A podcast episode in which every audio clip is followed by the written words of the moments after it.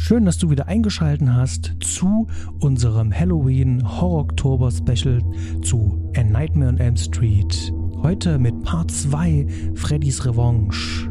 Leider hat sich der Fehlerteufel bei uns eingeschlichen. Wir hatten ein technisches Problem. Maurice sein Mikrofon ist leider nicht erkannt worden und somit hat die Software auf sein integriertes Laptop-Mikrofon zugegriffen. Die Gesprächsqualität ist erwartbar nicht sehr gut, aber der Inhalt umso kontroverser, denn unser Gast Maurice vertritt ein paar Ansichten und Standpunkte, mit denen ein Großteil unserer Zuhörer und des Internets da draußen sicherlich nicht übereinstimmen wird.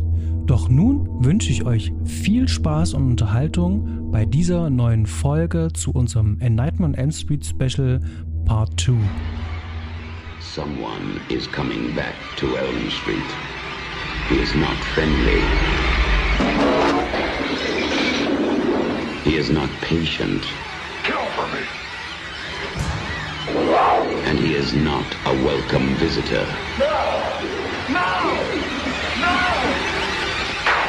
But he has something terribly special for the new kid on the block. It started to happen again. Dad! I'm in trouble. You've had some scary dreams, okay? Help! Daddy can't help you now. There's something inside him.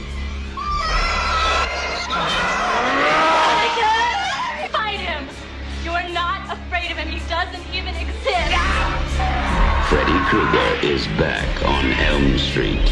Get out of here, Lisa! Jesse, fight him! Watch out for him. He'll be in your neighborhood soon. A Nightmare on Elm Street, Part 2. You are all my children now. Freddy's Revenge.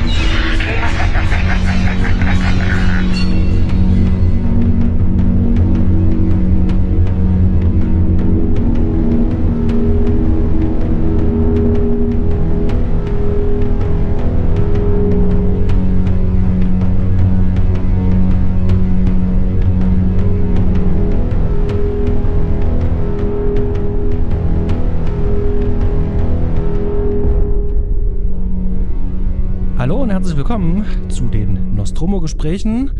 Und wir sind wieder zurück in der Elm Street. Wir sind beim nunmehr zweiten Teil angekommen. Ähm, Freddys Rache, Freddys Revanche, wie auch immer. Und ähm, ja, wie ich es schon angekündigt habe, in der letzten Folge habe ich natürlich wieder einen Gast dabei und ihr habt, wenn ihr aufmerksam zugehört habt, im Januar schon mal gehört den Maurice und dem sage ich erstmal Hallo, ich grüße dich. Hallihallo. Hi, schön dich zu sehen und wenn ich sage, wir sehen uns, wir sitzen gerade tatsächlich direkt nebeneinander, sehr angenehm. Ähm, sonst immer nur im Büro alleine zu sitzen und äh, über Skype zu reden, ist ein bisschen langweilig und da wir ja beide hier in der gleichen Stadt wohnen, können wir das direkt vor Ort machen. Und ja, wir haben uns heute hier zusammengefunden, um über einen wichtigen Film zu sprechen. Und ähm, wir hatten ja schon irgendwann mal vor Monaten, als wir über äh, Tetsuo uns schon ein bisschen ausgelassen haben, schon festgestellt, man müsste eigentlich ja auch mal über Nightmare 2 reden. Korrekt. Also das war irgendwie, glaube ich, ja, wir haben ja sofort, es hat ja sofort gefunkt zwischen uns beiden und dann sind wir aus irgendwelchen Gründen Nightmare on Elm Street 2 gelandet. Warum auch immer. Mhm. Weil ich, glaube ich, auch gleich vorgeprescht bin und habe gesagt, der Beste der ganzen Serie. Und dann sind wir irgendwie auf die, bist du dann auf die Idee gekommen, alles klar, kommt bald und dann hätte ich ja, glaube ich, auch erwähnt, dass ich ja mit meinem Kompagnon Ted äh, bei meinem ICT-YouTube-Kanal auch schon mal über diese Nightmare-Reihe gesprochen haben, aber da leider zu kurz und Mhm. das gerne noch mehr ausschlachten will, das Thema. Jetzt sitzen wir hier. Genau. Und das passte wirklich sehr gut. Ähm, Ich hatte mir schon Anfang des Jahres schon Gedanken gemacht, Mensch, äh, möchte unbedingt gerne mal in aller Ausführlichkeit mit verschiedenen Gästen über, ähm, ja, das ist so mein, mein, mein, mein Jugend, mein Kindheits, ähm, ähm, viel gut ähm, Filmserie gewesen über sehr lange Zeit und jetzt mit ganz viel Abstand und im Alter einfach sagen, okay, wir nähern uns jetzt einfach nochmal dieser ganzen Serie und gucken uns das mal ein bisschen an. Und ich finde, der zweite Teil, der sticht ja, was diese Reihe betrifft, ein bisschen hervor von all den anderen. Und das wird heute ein bisschen unser Thema sein, denn der Film wird ja da doch sehr kontrovers besprochen.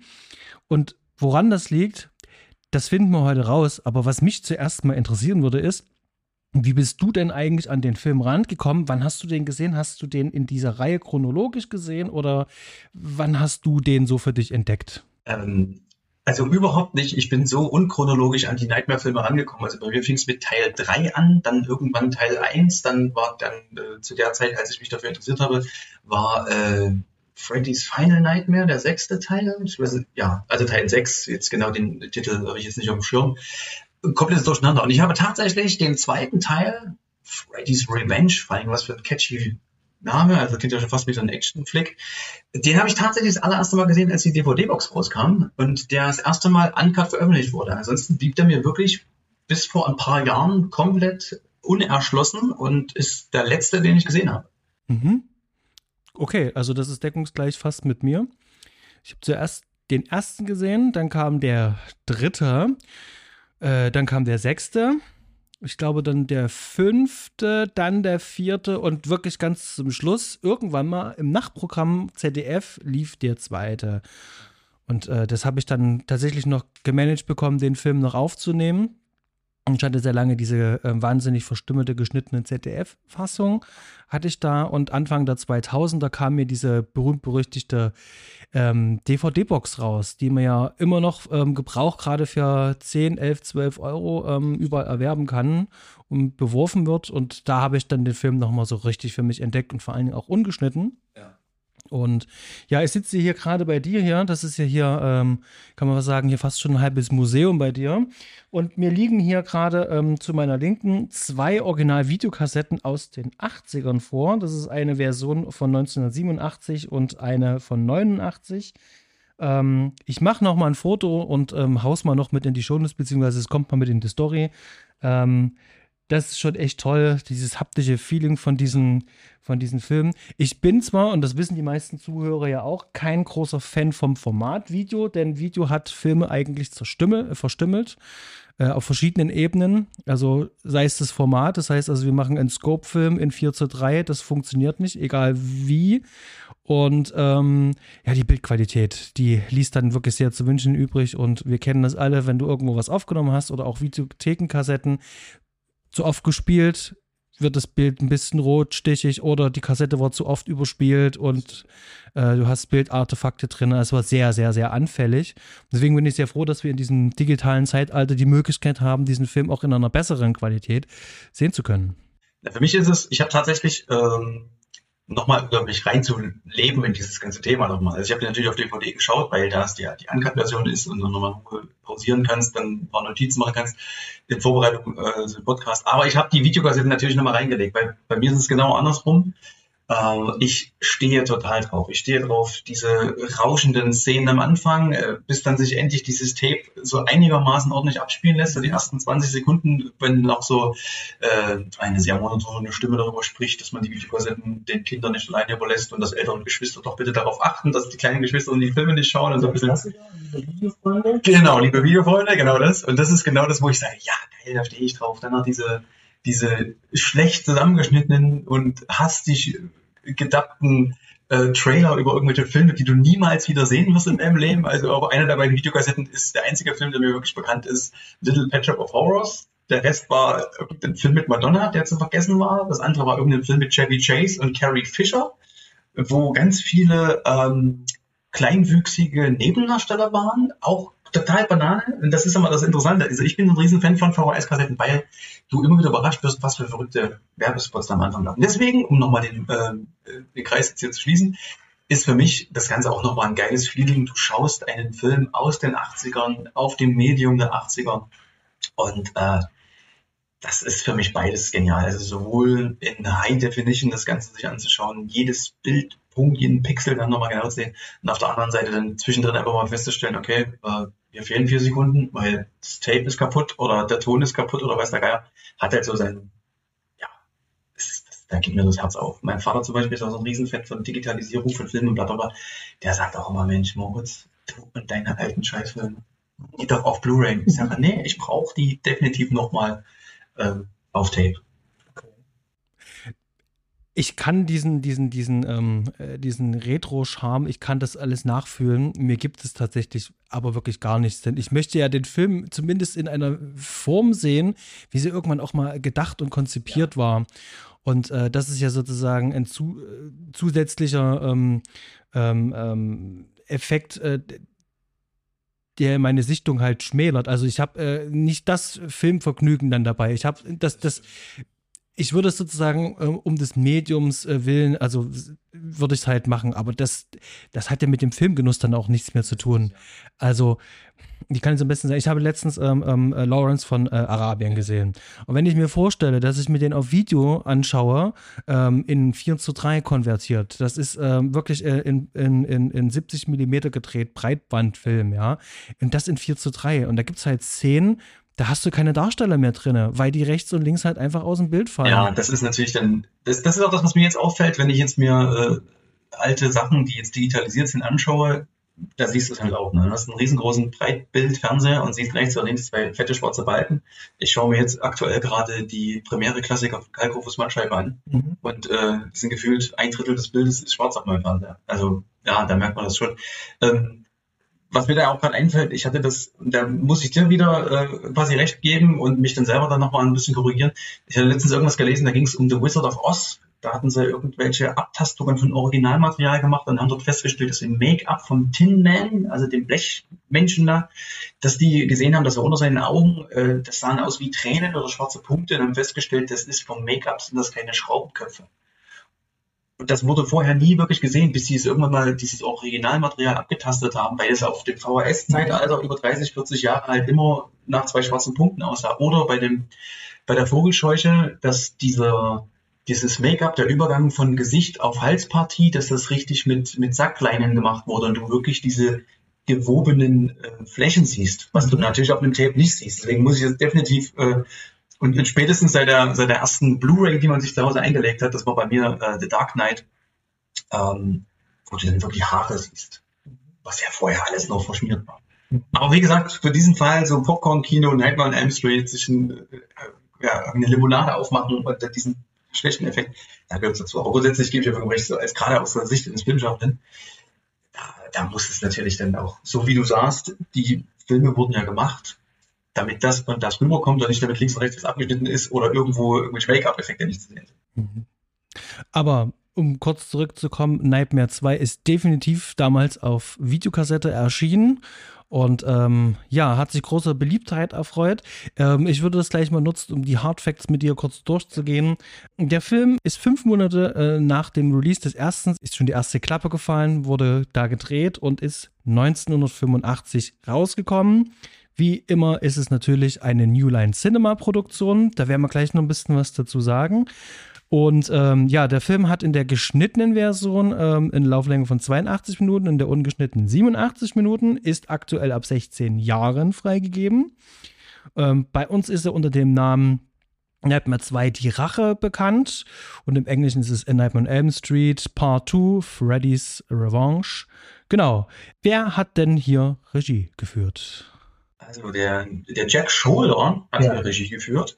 Und ähm, im Vorgespräch haben wir uns ja kurz über den äh, guten Mann mal ausgetauscht. Und äh, ich habe, wenn ich das jetzt korrigiere mich jetzt falsch ist, ich habe jetzt bei meiner äh, schnellen Recherche herausgefunden, dass er einen Film gemacht hat, Alone in the Dark, was ein Pseudo, sagen wir es mal anders, eine schlechte Kopie von Freitag der 13. ist. Also da ist eine weiße Hobbymaske lustigerweise zu sehen. Teenager irgendwo werden abgeschlachtet, man kennt das. Ne? Jeder, der Sex hat, wird äh, abgemurkst. Mhm. Ähm, und was ich ganz lustig fand, äh, habe ich bei Wikipedia gefunden, er hat 1999 in der TV-Produktion Mortal Kombat gemacht. Ich, ich habe auch ein bisschen reingeschaut, also auf jeden Fall war er vorher Editor. Das war vor allem auch mit einer von diesen ähm, äh, K.O.-Kriterien, wo die gesagt haben, okay, der versteht tatsächlich auch was vom Handwerk. Wir werden hier auch einen Handwerker brauchen, das muss schnell gehen.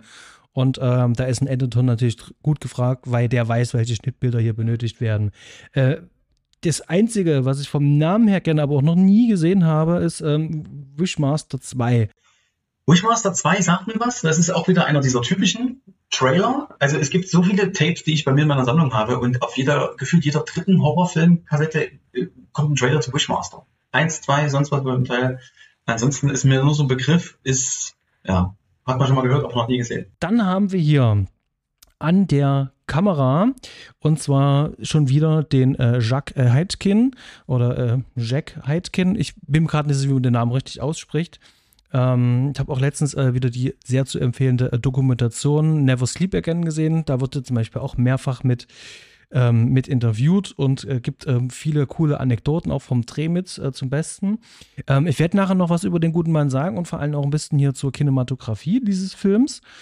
Genau, ähm, Produktion heißt eine New Online Cinema Produktion und da hat natürlich selbstverständlich Robert Shea hier ähm, als Produzent fungiert. Die Musik ein ganz junger Christopher Young, er macht seinem Namen alle Ehre.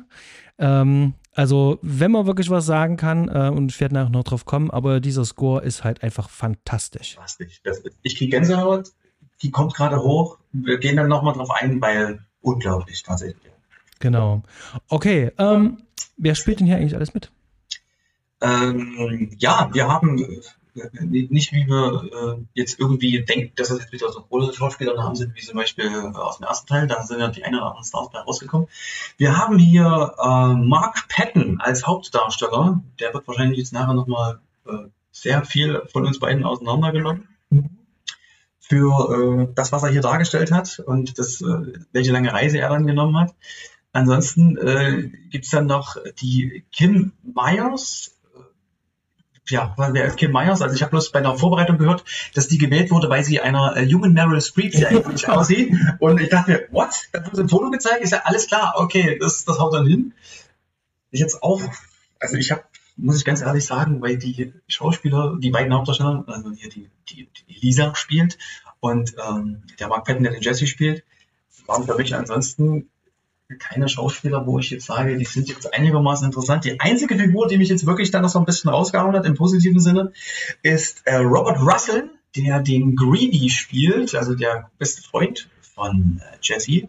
Und zu Robert Russell gibt es eine lustige Information. Er hat einen der Bullies gespielt in Weird Science neben Robert Downey Jr. Und äh, Robert Downey Jr. hat damals den Robert Russell sogar zum Casting gefahren zu Nightmare on Elm Street Teil 2. Mhm. So, das sind jetzt so die drei Hauptdarsteller, die Jugendlichen. Ansonsten äh, ja, gibt es jetzt aus meiner Warte her keine wichtigeren äh, Schauspieler mehr. Natürlich Robert England als äh, Freddy Krüger, der ja ursprünglich gar nicht genommen werden sollte, weil sie sich gesagt haben, okay, wir sparen jetzt mal hier Geld, wir nehmen jetzt einfach irgendwelche Standleute. Und ähm, dann haben sie festgestellt, es sah halt, ein Zitat habe ich gehört, es sah aber aus wie Frankensteins Monster, der durchs Bild schlurft und hat gar nicht diese Attitude oder diese, diese, diese Beharrlichkeit, die Robert England in diese Figur des Freddy Krüger reingesteckt hat. Und es gibt wohl nur noch eine Szene, wo du den Stuntman siehst. Das ist eine der, also die berühmte Duschszene, genau. Und ansonsten haben sie Robert England dann wieder mit reingeholt. Schöne Geschichte für ihn nochmal. Erst wurde er abgelehnt und dann wurde er doch nochmal angefragt und konnte natürlich wahrscheinlich sein, äh, seinen Salary, seine Bezahlung ein bisschen hochpushen. Mhm. So, und ansonsten Gibt es aus deiner Sicht her noch irgendwelche Schauspieler, die jetzt erwähnenswert sind, wo man sagt, Vielleicht mal noch Marshall Bell, den kennt man definitiv, ähm, wenn man ähm, Total Recall gesehen hat. Ähm, Quato. Nein, stimmt. Ja. Genau. WTF-Moment. genau. Oder bei Twins ähm, hat er auch mitgespielt. Äh, Twins-Zwillinge. Den habe ich im Kino damals gesehen, glaube ich. 1988? Ach nee, Quatsch. Das war, nee, dann war es Junior. Oh, oh, I'm so Auf jeden sorry. Fall, was mit Schwarzenegger, was, was du nicht, äh, nee, stimmt, Junior war das. Genau. Aber bei Twins, der ist mir auch, nee. Genau, Twins, äh, Air America. Also er hat wirklich so viele ähm, Auftritte bis ins Jahr 2020 rein. Und ähm, ja, auch Stand By Me hat er ja auch mitgespielt. Also äh, der ist ein sehr bekanntes Gesicht. Okay. Ähm, Vielleicht habe ich mich gar nicht für den so groß interessiert, weil er mir so unsympathisch war, der Film. Er macht aber gut, ne? Ja, also, Darüber wird auf jeden Fall noch zu reden sein. Definitiv. Ja, ich denke, wir haben es jetzt zusammen, äh, vielleicht noch ganz kurz am Rande, wir haben noch Clue Gallagher als ähm, Ken Walsh und äh, Hope Lang, äh, die äh, Cheryl Walsh, also die Eltern von Jesse. Genau.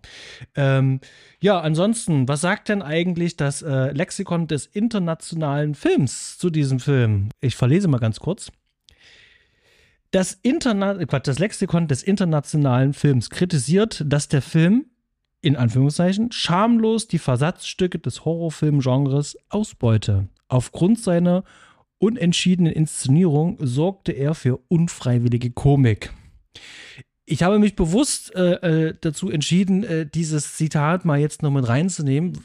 Und ähm, ich würde da vielleicht auch einfach mal gleich die, die erste große Tür aufstoßen. Der Film wird kontrovers besprochen und äh, unterschiedlich aufgenommen. Und ähm, der Film, und das hatten wir im Vorgespräch gerade so, der will halt unbedingt was anderes sein als der erste Teil. Der will sich unbedingt loslösen von diesem ersten. Der will sich e-, emanzipieren. Ja.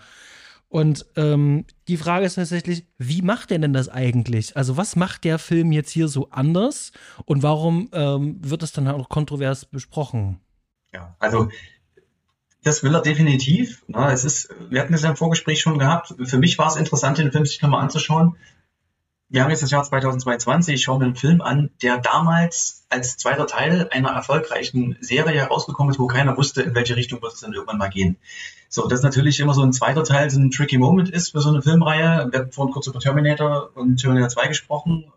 Gibt ja dann so, so, eine, so eine Meilensteine, wo du sagst, der zweite ist besser, was jetzt auch wieder diskutabel ist.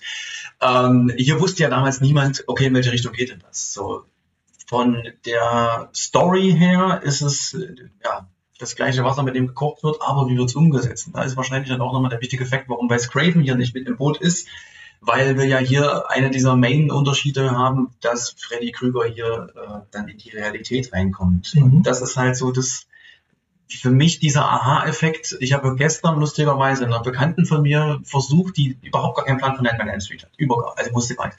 Ich musste ihr im Schnelldurchlauf Teil 1, Teil 2 Teil 3 kurz erklären, was die Unterschiede sind, wie was wo, was ein bisschen tricky war. Für mich war es, in Teil 1 ist es der Mann, der die Jugendlichen im Traum umbringt.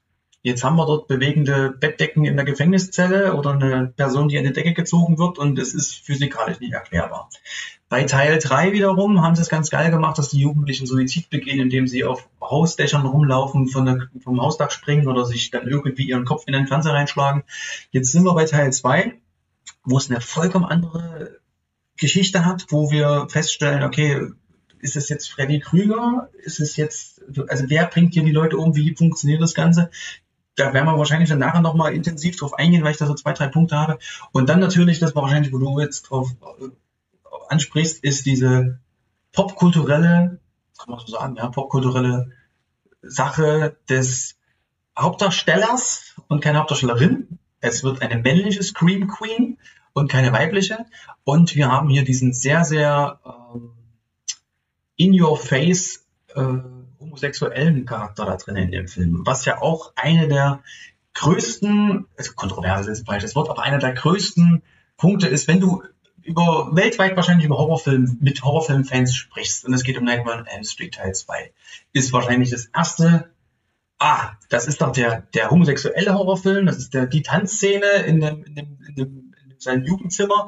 Das ist die Lederbar-Szene. Und das ist, glaube ich, das. Also wenn du einen Punkt bringen willst, kannst du sagen, wenn du zu jedem nur ein, ein Schlagwort sagen willst, der homosexuellste Horrorfilm der Welt.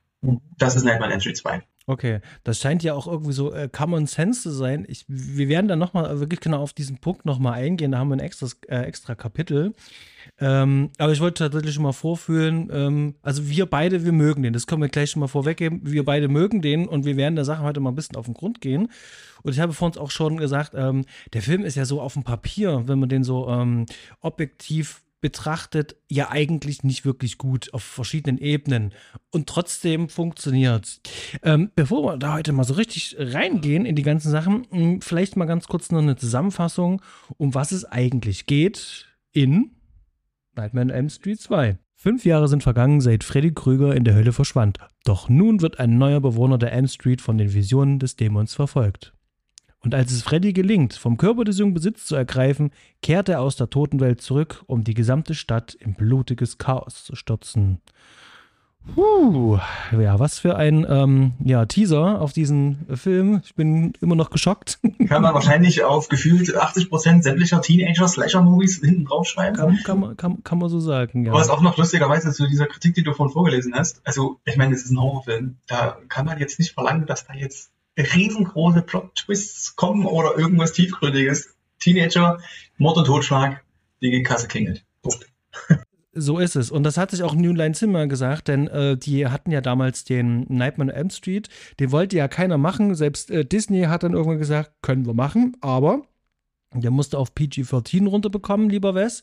Und dann ist er weiter auf die Suche gegangen und ähm, der Bob Shea, also Robert Shea, aber wird er gerne Bob genannt, ähm, hat alles auf eine Karte gesetzt, gesagt, den machen wir mit dem letzten Geld, was wir uns zusammenleihen konnten. Ich kann sagen, waren die nicht kurz vor Exitus und haben gesagt, okay, das ist jetzt das letzte Projekt, was wir machen können und wir kratzen jetzt noch Kohle zusammen. Ganz, ganz genau. Und nach dem ähm, äh, anhaltenden Erfolg, also es ging ja ganz gut durch die Decke, äh, hat man sich gesagt, okay, wir haben keine neuen Projekte gerade auf der Pfanne. Heißt also, da muss jetzt ein zweiter Teil halt her. Wir müssen jetzt hier die Kuh melken.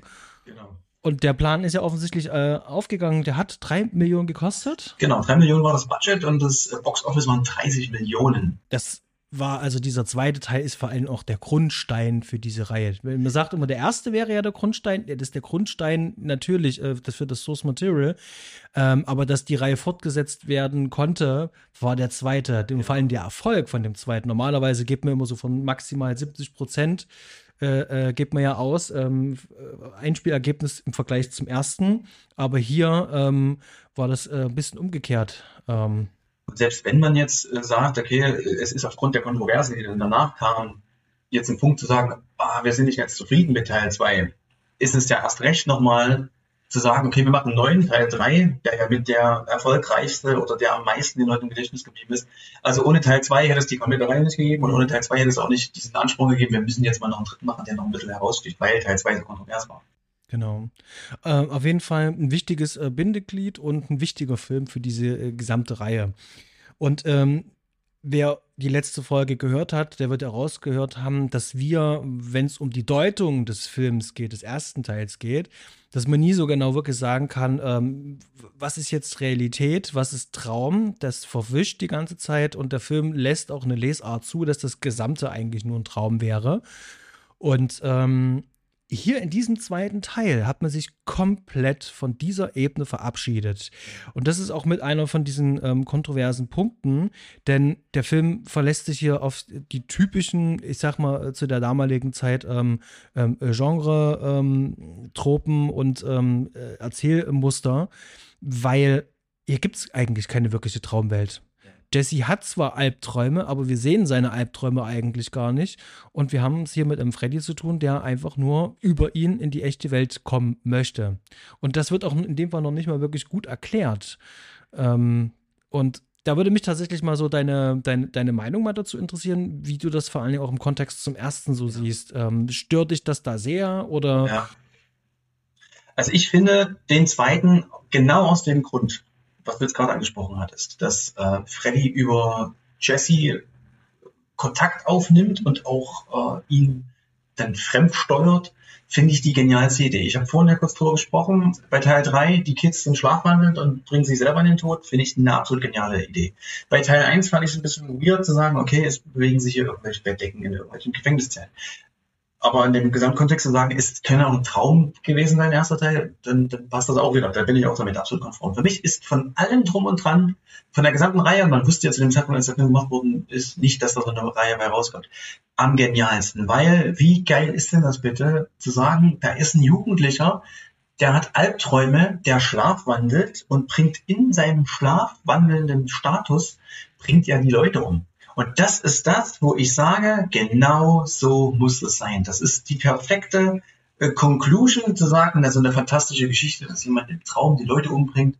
Ähm, das ist für mich für die gesamte Nightmare on Elm Street Reihe mit allem drum und dran. Ob das jetzt die Serie ist, ob das jetzt der siebte Teil der ja auch so eine verrückte Metaebene hat.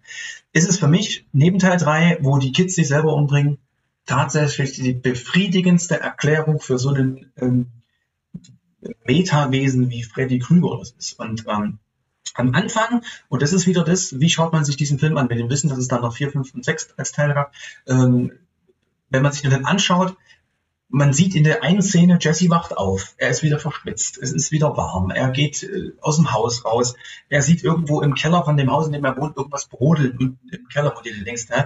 also wenn ich nachts aufwache im Haus meiner Eltern und ich höre und sehe, dass irgendwo im Keller jemand gerade was zündelt, dann kriege ich da Panik, weil ich nicht weiß, was macht der fremde Mensch da. Er geht dann natürlich äh, fremdgesteuert und neugierig da in den Keller und sieht, ach nee, da war ja gar nichts und findet diesen Handschuh. Wo du dann am Anfang denkst, das ist ein Traum, das ist kein Traum, es verwischt miteinander.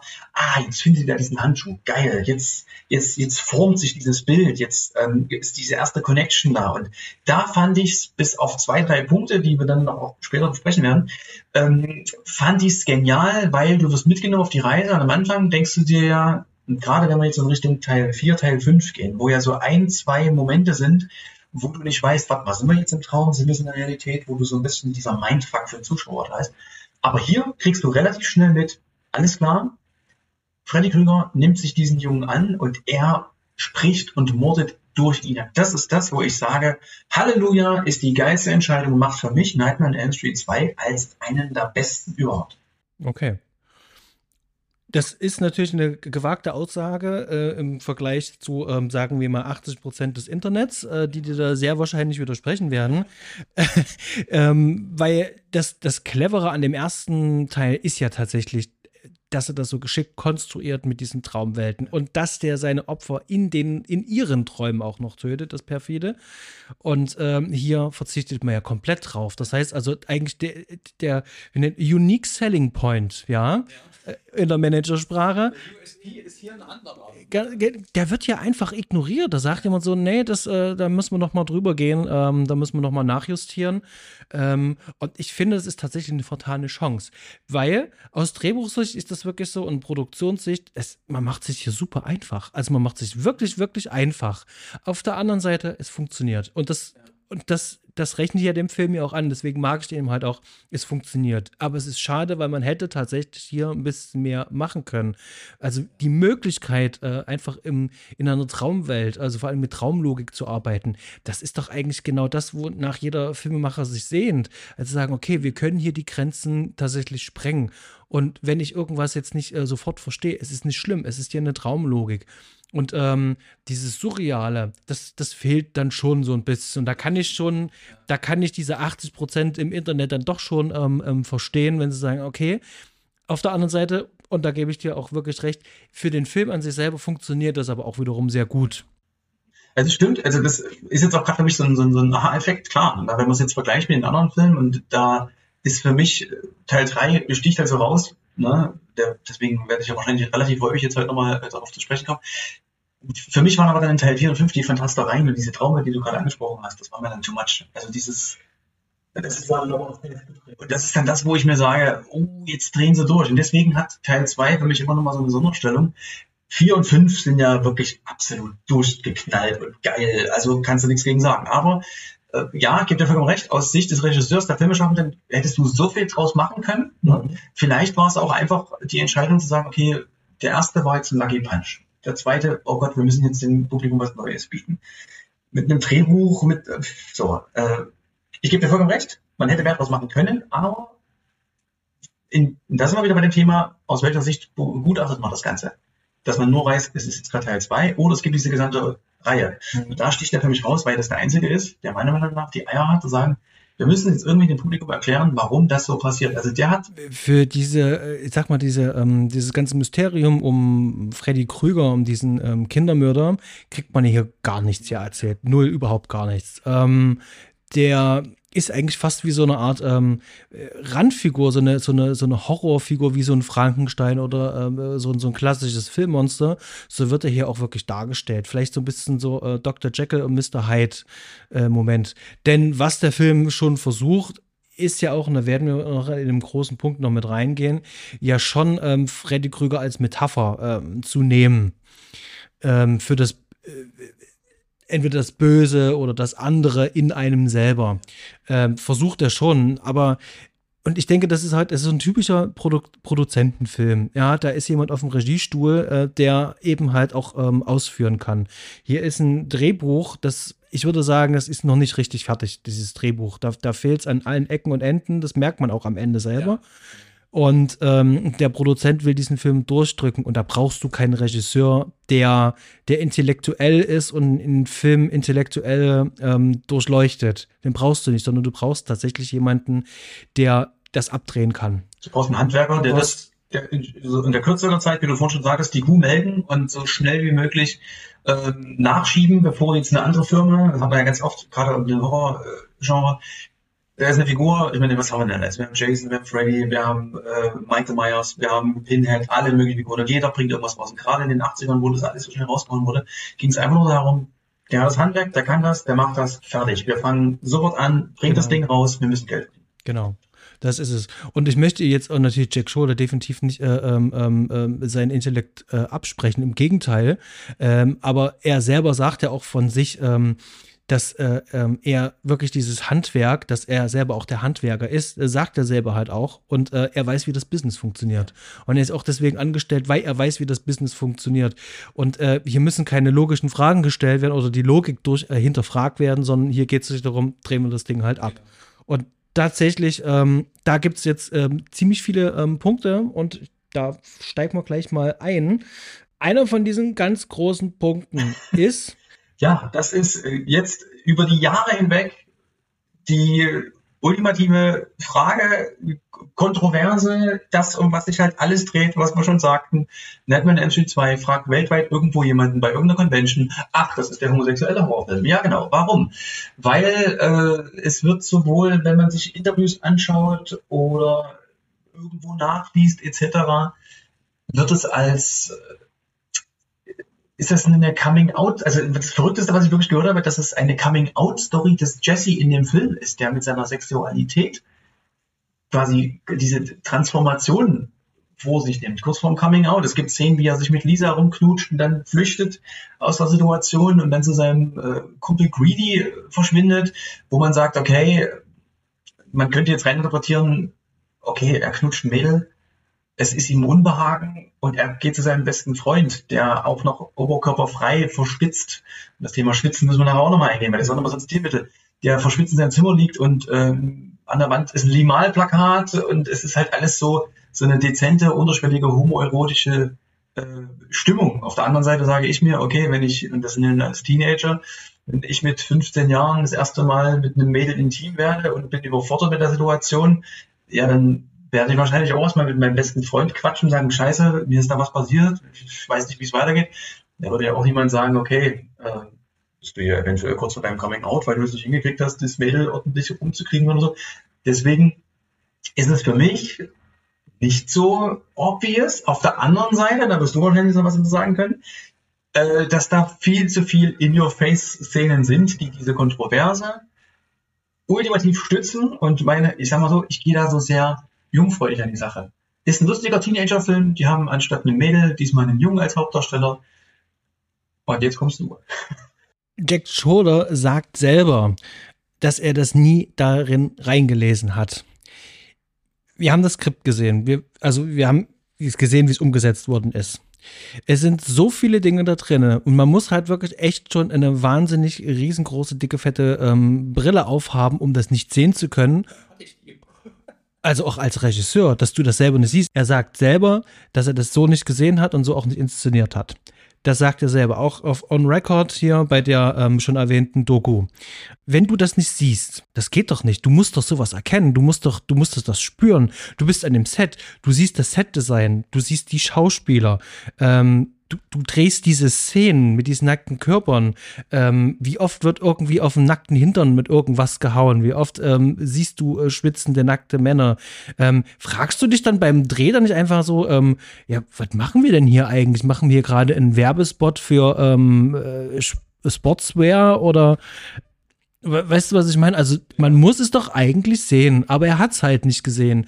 Und äh, dadurch, dass er selber sagt, dass, dass er das niemals so konzipiert hat und dass das auch nicht äh, intendiert war, äh, muss ich halt einfach sagen, okay, ähm, es ist aber so offensichtlich, denn dein äh, Ausstatter, ähm, der war definitiv äh, homosexuell und der hat auch dafür gesorgt, dass hier und da das äh, ein oder andere kleine Indiz halt auch mit ähm, zu finden ist und zu sehen ist. Und ähm, er hat es halt auch gar nicht gesehen. Und meine Güte, der Hauptdarsteller, auch er ist selber ja auch ähm, homosexuell. Stimmt, ja. Das war ja dann äh, das, was ich mal gelesen hatte, dass es dann für ihn der Door-Opener war, sich da dann entsprechend dann auch äh, zu outen.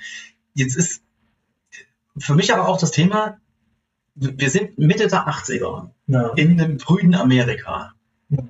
Und da kann ich mir gut vorstellen, dass äh, das zu der Zeit damals noch gar nicht so ein Thema war. Im Sinne von, wenn man sich jetzt aus einem Gefilde kommt, wo man sagt, damit habe ich jetzt nichts groß am Hut, äh, keine Berührungspunkte, das ist ja wirklich, ich kann mir wirklich vorstellen, dass er da einfach gesagt hat, ich mache so einen Film, ja, jetzt haben wir mal was, was wir den Mädels zeigen können, ne? sonst haben wir immer nur irgendwelche äh, Szenen, wo halt halbnackte Brüste in den ganzen Nerdfilmen zu sehen sind oder Highschool-Filmen. Ich erinnere nur an ähm, Fast Times at Richmond High, Phoebe Cates, die aus dem Pool rauskommt, für alle Jungs, für alle Männer die Szene. Und da dachte ich mir, als ich es gesehen habe, und kann ich mir gut vorstellen, dass äh, damals so war, dass die sagen, naja, wir müssen jetzt mal den Jungs äh, auch mal ein bisschen schön darstellen und den Mädels mal ein paar Schauwerte zeigen. Denn überall siehst du immer nur Frauenärger und Titten, auf Deutsch gesagt. Und da ist es vielleicht mal nicht schlecht, dass man mal äh, den Jesse sieht, wie ihm die Sporthose auf dem Platz runtergezogen wird und dann kommt der Jogmail zum Vorschein. Also dieser Sportswear, wo der Arsch frei ist und durch so Stripes gehalten wird oder dann mal ein verschwitzter Typ. Das sind alles noch so Punkte, wo ich sage, okay, das ist noch sehr innocent, sehr entspannt. Es gibt aber dann die Szenen, die Lederbar, Coach Schneider, wie er heißt. Und da gebe ich ja recht, okay, dann, spätestens dann, hätte er checken müssen, Moment, irgendwas haut dir nicht hin. Also bei verschwitzten Körper, das ist halt immer so diese Kontroverse. Du guckst es dir an und denkst, nee, das ist vollkommen normal. Also einfach nur mal ein paar Mädels und ein paar schöne Knaben zeigen. Dann, aber im Gesamtkonstrukt siehst du dann alle fünf Minuten verschwitzte Typen. Ich meine, das spielt im Sommer. Du siehst die Typen regelmäßig mit viel zu langen Klamotten. Mhm. Und wenn sie mal lange Klamotten oder wenn sie mal so ein bisschen, das Hemd ist immer aufgeknüpft. Das, ja, sweaty Boys von vorne bis hinten. Und spätestens dann hätte er merken müssen, okay, jetzt ist was. Für den Anfang, für das erste Mal würde ich mir sagen, okay, kann man ihn noch das durchgehen lassen, dass er es nicht gesehen hat. Auf dem Papier liest sich wahrscheinlich anders, aber trotz alledem, er hat die Szenen so arrangiert. Mit, mit seinem Team. Und da sind mehrere clevere Leute halt dran. Und da müssen wirklich mindestens zwei, drei Leute gestanden haben, die sagen so, yes, das geht hier durch. cool. Also, und da muss ich wirklich sagen, ähm, es gibt viele Zufälle, die am Set passieren. Es gibt viele Dinge, die on the fly passieren, wo, wo du, du hast was ganz anderes geplant und am Set musst du dann schnell umdenken und schalten und sagen, okay, wir müssen die Szene jetzt anders auflösen. Aber hier geht es vor allen Dingen auch um, um, um Dinge, die sind auch schon im, die standen so im Skript drin und sind auch so umgesetzt worden. Eben halt verschwitzte, nackte Männer. Ähm, bis hin zu, ähm, äh, sadomasochistische ähm, äh, Anspielung, Andeutung, beziehungsweise sogar Ausführung sehen wir ja auch noch mit drin. Ist, ist, alles, ist alles wirklich mit drin. Und das war ja jetzt Mitte der 80er jetzt nur nichts Neues. Es ist so on the nose, aber es sind damit auch viele Zufälle drin. Also zum Beispiel dieses Outfit von Bob Shader, der, der hier den Barkeeper spielt. Ja ähm, das hat er sich selber mit seinen Kindern ausgesucht. Also der ist in so einem Laden und ihm sagt, los, komm, Daddy, hier, nimm doch das mit den Spikes und nimm mal noch das. Und ähm, es sind wahnsinnig viele Zufälle, die dann dazu geführt haben, dass der Film jetzt so ist, wie er ist und so aufgenommen wird. Ich, ich weiß nicht, ob das der ähm, homosexuellste Film äh, überhaupt ist, wage ich zu bezweifeln. Äh, da gibt es definitiv ähm, Filme, die das auch sein wollen. Ähm, aber er hat halt diese, diese schwitzige, latente, diesen äh, ähm, Unterton, diesen Unterbau, ja. den hat er halt drinne. Und tatsächlich, genau aus diesen Gründen mag ich den auch, weil das, das ist erfrischend anders. Es ist auf so vielen Ebenen erfrischend anders, eben halt keine Hauptdarstellerin zu haben, sondern du hast den Hauptdarsteller ähm, und der verhält sich nicht wie so ein toxischer Typ, sondern ähm, der ist eben halt auch rücksichtsvoll. Der ist eben halt ein Junge und, und, und eben halt kein, äh, wie es gerne gezeigt wird, so ein, so ein äh, ähm, Basketball- oder ähm, ähm Highschool-Bully-Typ gar nicht. Kreuz und so, das gefällt mir halt auch ganz gut, dass die da auch nochmal äh, dieses, dieses äh, auch mal zeigen, okay, es kann auch ein, ein Jugendlicher, ein Teenager, äh, also männlich, kann ja auch mal verletzlich sein oder verletzbar sein. Und das ist nicht immer nur dieses typische äh, ja, die Frau in der Opferrolle. Nee, es gibt auch Männer in der Opferrolle. Und da kannst du sagen, der Film hat für die damalige Zeit unbewusst, das, was wir heute überall in aller Munde haben, dieses Thema äh, Frauen in starken Rollen, Männer auch mal verletzlich zu zeigen, hat der dann alles schon indirekt, unbewusst alles schon mit drinne. Und das ist eigentlich, kann man sagen, wenn man heute so eine Diskussion führt, guckt euch Nintendo 2 an, viel Spaß dabei, Diskussion beendet. Zum Beispiel. Auf jeden Fall ist das so haben wir jetzt so vor uns festgestellt, also ich finde das tatsächlich, ähm, das ist einer von diesen ähm, ähm, Punkten, die er auf der Haben-Seite hat, dieser Film. Ja. Und ähm, warum das irgendwie auch so funktioniert. Und da bin ich vielleicht noch bei so einem anderen Punkt. Ähm, ich mag wirklich Springwood am liebsten eigentlich in diesem Film, wie es da gezeigt wird. Ich habe wirklich dieses äh, Gefühl von wirklich so einer kleinen Stadt. Und das genau der Punkt ist nämlich auch das, was mir so gut gefällt. Mir ist es aufgefallen bei der einen äh, Sequenz, wo du nicht weißt, dass es eine Traumsequenz oder nicht, kurz bevor er in diese Lederbar geht. Mhm. Da filmt das so unglaublich genial mit einer sehr, sehr geilen Atmosphäre, so die, die regnerische Straße runter. Und es ist so der einzige provinzielle Schnitt oder, oder Bildausschnitt, den du siehst, wo du sagst, okay, hier gibt es eine Hauptstraße, hier gibt es eine Bar, hat mich so ein bisschen ganz kurz erinnert an das Örtchen, wo Gremlins gespielt hat. Mhm. Wo du genau wusstest, es ist ein kleiner Ort, ein kleiner Hauptplatz und mehr ist da gar nicht. Da ist nicht wirklich mehr Action.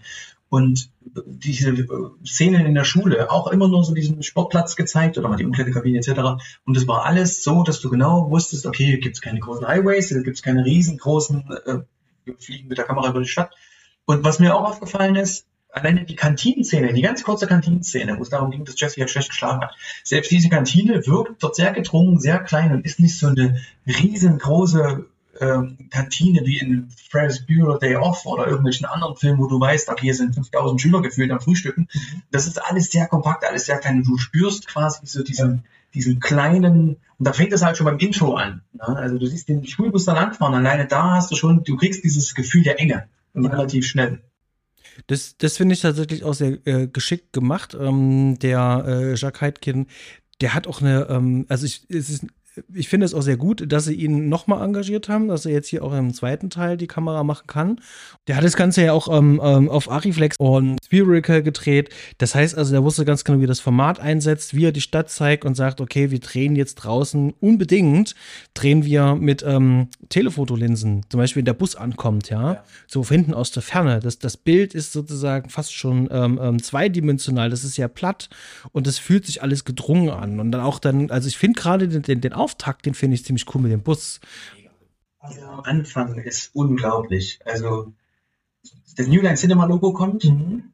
äh, du siehst die Melodie oder die, die, die, diese seichte Musik geht los, die Score geht los und du spürst, äh, da ist was im Busch. Dann siehst du diesen Bus langfahren, du siehst diese, diese Straße, du hast so ein bisschen das Gefühl, dass es sehr heiß ist, weil da schon so ein bisschen nach einer, also dieses typische Bild, wenn du im Sommer auf die Straße guckst, das Flimmern siehst du dann, und da kommt schon eine Atmosphäre durch die ersten paar Sekunden. Ja. Und äh, auch eine andere Szene, als die Jungs nachsitzen müssen, mhm. im Sinne von nachliegen auf dem ja. Sportplatz mit ihren Liegestützen da irgendwie.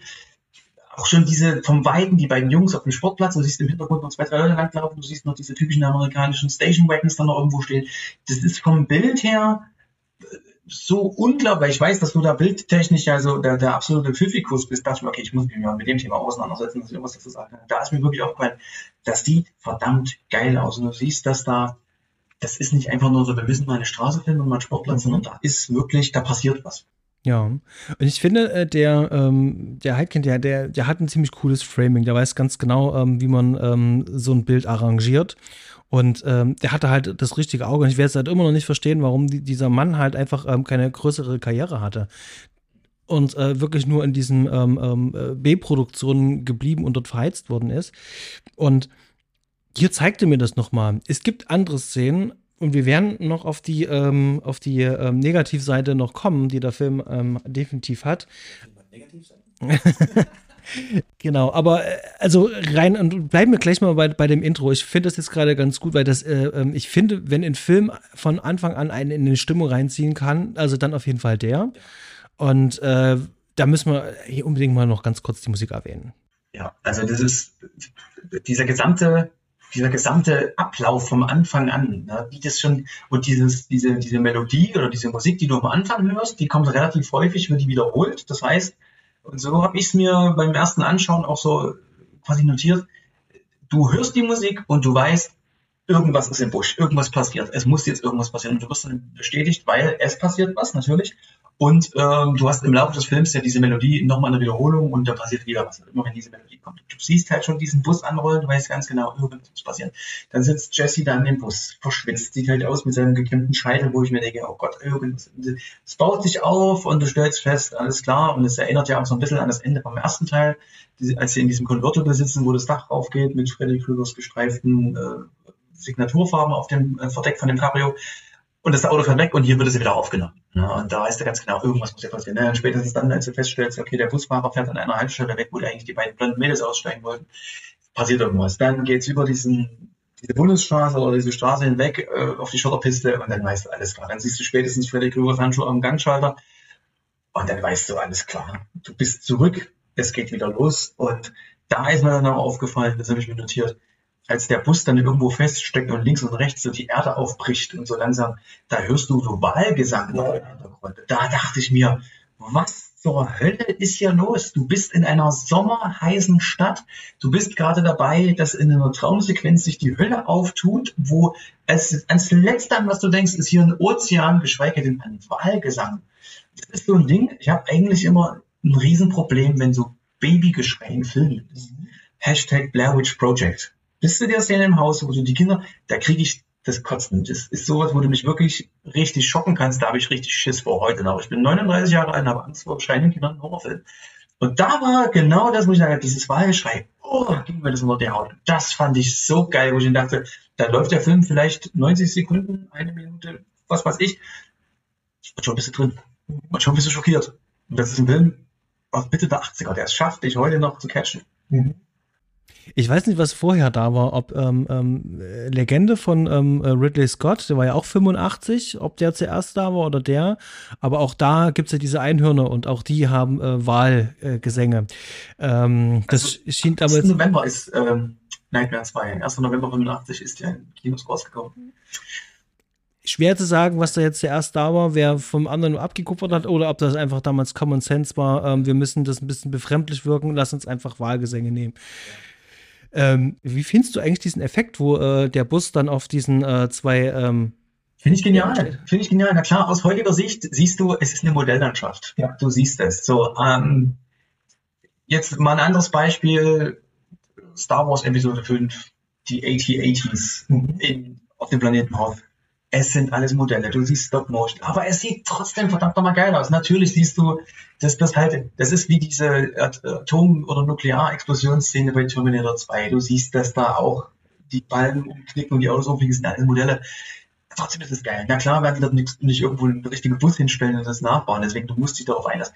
Und ich finde es einfach genial. Das Modell, oder die Modelle sind in einem entsprechend großen Maßstab, dass das noch für den ersten Moment. Und wenn mhm. es nur diesen ersten Moment ausreicht, um mich zu verblüffen, oh mein Gott, dieser Bus steht auf diesem äh, Holz, auf diesen, auf diesen äh, Steinspitzen da irgendwie drauf. Und wenn es nur für eine Sekunde ausreicht, mir zu sagen, krass, ah, ist ein Modell, na klar, ist ein Modell, selbstverständlich, aber es reicht und das fand ich so geil. Mhm. So gespenstig, weil das ist genau das, äh, und das hat mich an meine eigene Jugend und Kindheit erinnert, diese ganze Szene. Deswegen hat sie mich emotional so gepackt. Ich hatte mal eine Zeit lang ja, so mit 12, 13 einen, und da sind wir jetzt wieder beim Thema, wiederkehrenden Albtraum. Der kam gefühlt jede zweite Nacht. Ich sitze, der Traum geht los, ich sitze in einer Achterbahn, die dreht sich immer schneller, schneller, schneller, schneller. Irgendwann reißt die Gondel ab, fliegt durch die Luft und kurz bevor die Gondel auf dem Boden aufprallt, ähm, wache ich auf. Und das ist wirklich Real Talk, das ist mir wirklich als Jugendlicher passiert. Ähm, meine Eltern sogar zu mir, mit mir zum Arzt gegangen und haben gesagt, ja, das ist relativ normal, so eine Stories haben wir ganz oft, das ist so im pubertären Kreislauf, dass man das hat in der Nähe. Da hat meine Mom mir damals erzählt, sie selber hatte auch mal einen wiederkehrenden Albtraum, das hat einen eigentlich schon angehalten, dann war das weg. Aber genauso habe ich mich wieder gefühlt, da war wieder dieses Gefühl, hier ist was. Und wenn dieser Bus da oben steht und kippt hin und her und du siehst ja auch Jesse und die beiden Mädels, die mit dem Bus sitzen, wir kommen ja nicht raus. Also selbst wenn wir jetzt hier die Tür auftreten und wollen raus, rechts, links, vorne, hinten, ist Abgrund. Freddy Krüger steht auf, kratzt mit seinem Handschuh da an der Decke von dem Bus. Und es ist so eine klaustrophobische, ekelhafte Stimmung. Du bist, also sowieso ist ja immer ganz oft so, diese Schulbus-Szenen. Hm. Das ist ja bei Jeepers Creepers auch so. Gibt es auch so eine, so eine Szene im zweiten Teil, glaube ich. Im Bus bist du gefangen. Du kommst nicht raus, irgendwas ist da. Oder jetzt aktuell gerade checkt das äh, Chainsaw Massacre, der neue. genau, in der neuen, diese, diese Busszene, wo dann auch plötzlich kam, wo du denkst, naja, mach doch die Tür auf und spring raus. Na nee, wir haben es so genial gelöst. Wenn du die Tür aufmachst, du hast ja diesen Emergency Exit immer am Ende des Busses, ja mach doch, aber unten hast du halt, keine Ahnung, freien Fall, 500 Meter. Das ist so, wo ich mir sage, also richtig dicke Eier, der, der, der Anfang. Ich mag den auch sehr. Es geht tatsächlich schon mit den Credits los. Ich mag einfach schon, wie das ähm, Logo eingeblendet Ja. wird und mit diesen Kratzgeräuschen noch dazu. Dieses Freddy's Revenge ist so 80s as fuck, so Ja. in your face, wo du Also- dir denkst, du könntest in dieser, in dieser Font, in dieser Schriftart, hättest du auch einen Robocop-Titel einblenden können. So ist es. Und du, du also was Stranger Things äh, ähm, sich zurückkopiert hat, da kommt's her. Ja. Das ist es. Und ähm, gerade gerade der Anfang, der schafft mich stimmungsvoll so in die, bringt er mich in den Film rein und dann haben wir nach der Szene einen Matchcut und wir Ja. sehen, wie dann in eine Tomate geschnitten wird. Und das ist so genial. Das ist so eine, und das habe ich dann in einigen Filmen später, weiß nicht, ob, ob die es erfunden haben, sind in Anführungszeichen, diesen, diesen, diesen, diesen, diesen Schnitt. Nee. Das sieht man ja relativ häufig, dass mit sowas da gearbeitet wird. Mir fällt jetzt spontan, weil ich es in so vielen Filmen schon gesehen habe, dass irgendwie, keine Ahnung, Jurassic Park, wo ist die Ziege? Schnitt, und die sitzen da und essen gerade irgendwie ihre Sachen. Wo ich mir sage, es sind so diese, diese typischen, ah nee, Quatsch, das war die Velociraptor-Szene, wo die den gefüttert haben. Der Velociraptor wird gefüttert und dann plötzlich kriegen die ihr Essen hingestellt, wo ich denke, ja, diese, aus so einer krassen Slasher-Szene wird dann plötzlich was vollkommen Triviales wie, wir schneiden eine Tomate. Mhm. Finde ich genial. Matchcut. Nee, gibt's tatsächlich schon sehr lange. Ähm, der gute ähm, Sergei Eisenstein hat das damals schon in den 20er Jahren schon, schon gemacht. Okay. Genau. Ähm, ich finde äh, äh, sowas immer cool. Ein Matchcut ist immer geplant. In, immer geplant ist auch drehbuchseitig und das äh, heißt also, ich verbinde jetzt einfach hier mal zwei Dinge miteinander und äh, sehr schön gemacht. Und ähm, hier kommen wir wirklich äh, zu einem von diesen Punkten, wo ich wirklich sage, so, die Innenszenen, also fast alles, was inne ist, was, was Küche, Stube in diesem Haus ist, das fühlt sich wirklich einfach an wie 80er Jahre Sitcom Fernsehstudio. Exakt. Also als ich diese, und gerade dann, wo wir dann wahrscheinlich jetzt definitiv bald auch drauf kommen werden, die berühmte Bird-Scene, ähm, als du auch noch aus so einem POV-Shot aus der Sicht des Vogels dieses Wohnzimmer siehst, ich dachte mir die ganze Zeit so, äh, ist das hier Portermöbel anno 1985? Wir stehen ja in so einem, in so einem Anschauungswohnzimmer. Also da kommt es wirklich mal wieder in your face, äh, wo ich denke, boah, scheiße, sieht das schlecht aus, aber ist zum Glück, äh, man kann es Film verzeihen. Mhm. Also ich habe wirklich meine Probleme mit, mit, mit den Innenszenen. Das liegt vor allen Dingen auch daran, die sind natürlich auch entsprechend geleuchtet. Das ist sozusagen so ein ganz, ganz klassisches, neutrales Ausleuchten, wie du das auch bei so einer ähm, Soap hast oder bei irgendeiner Sitcom. Ähm, und da kommt natürlich auch eine Stimmung auf.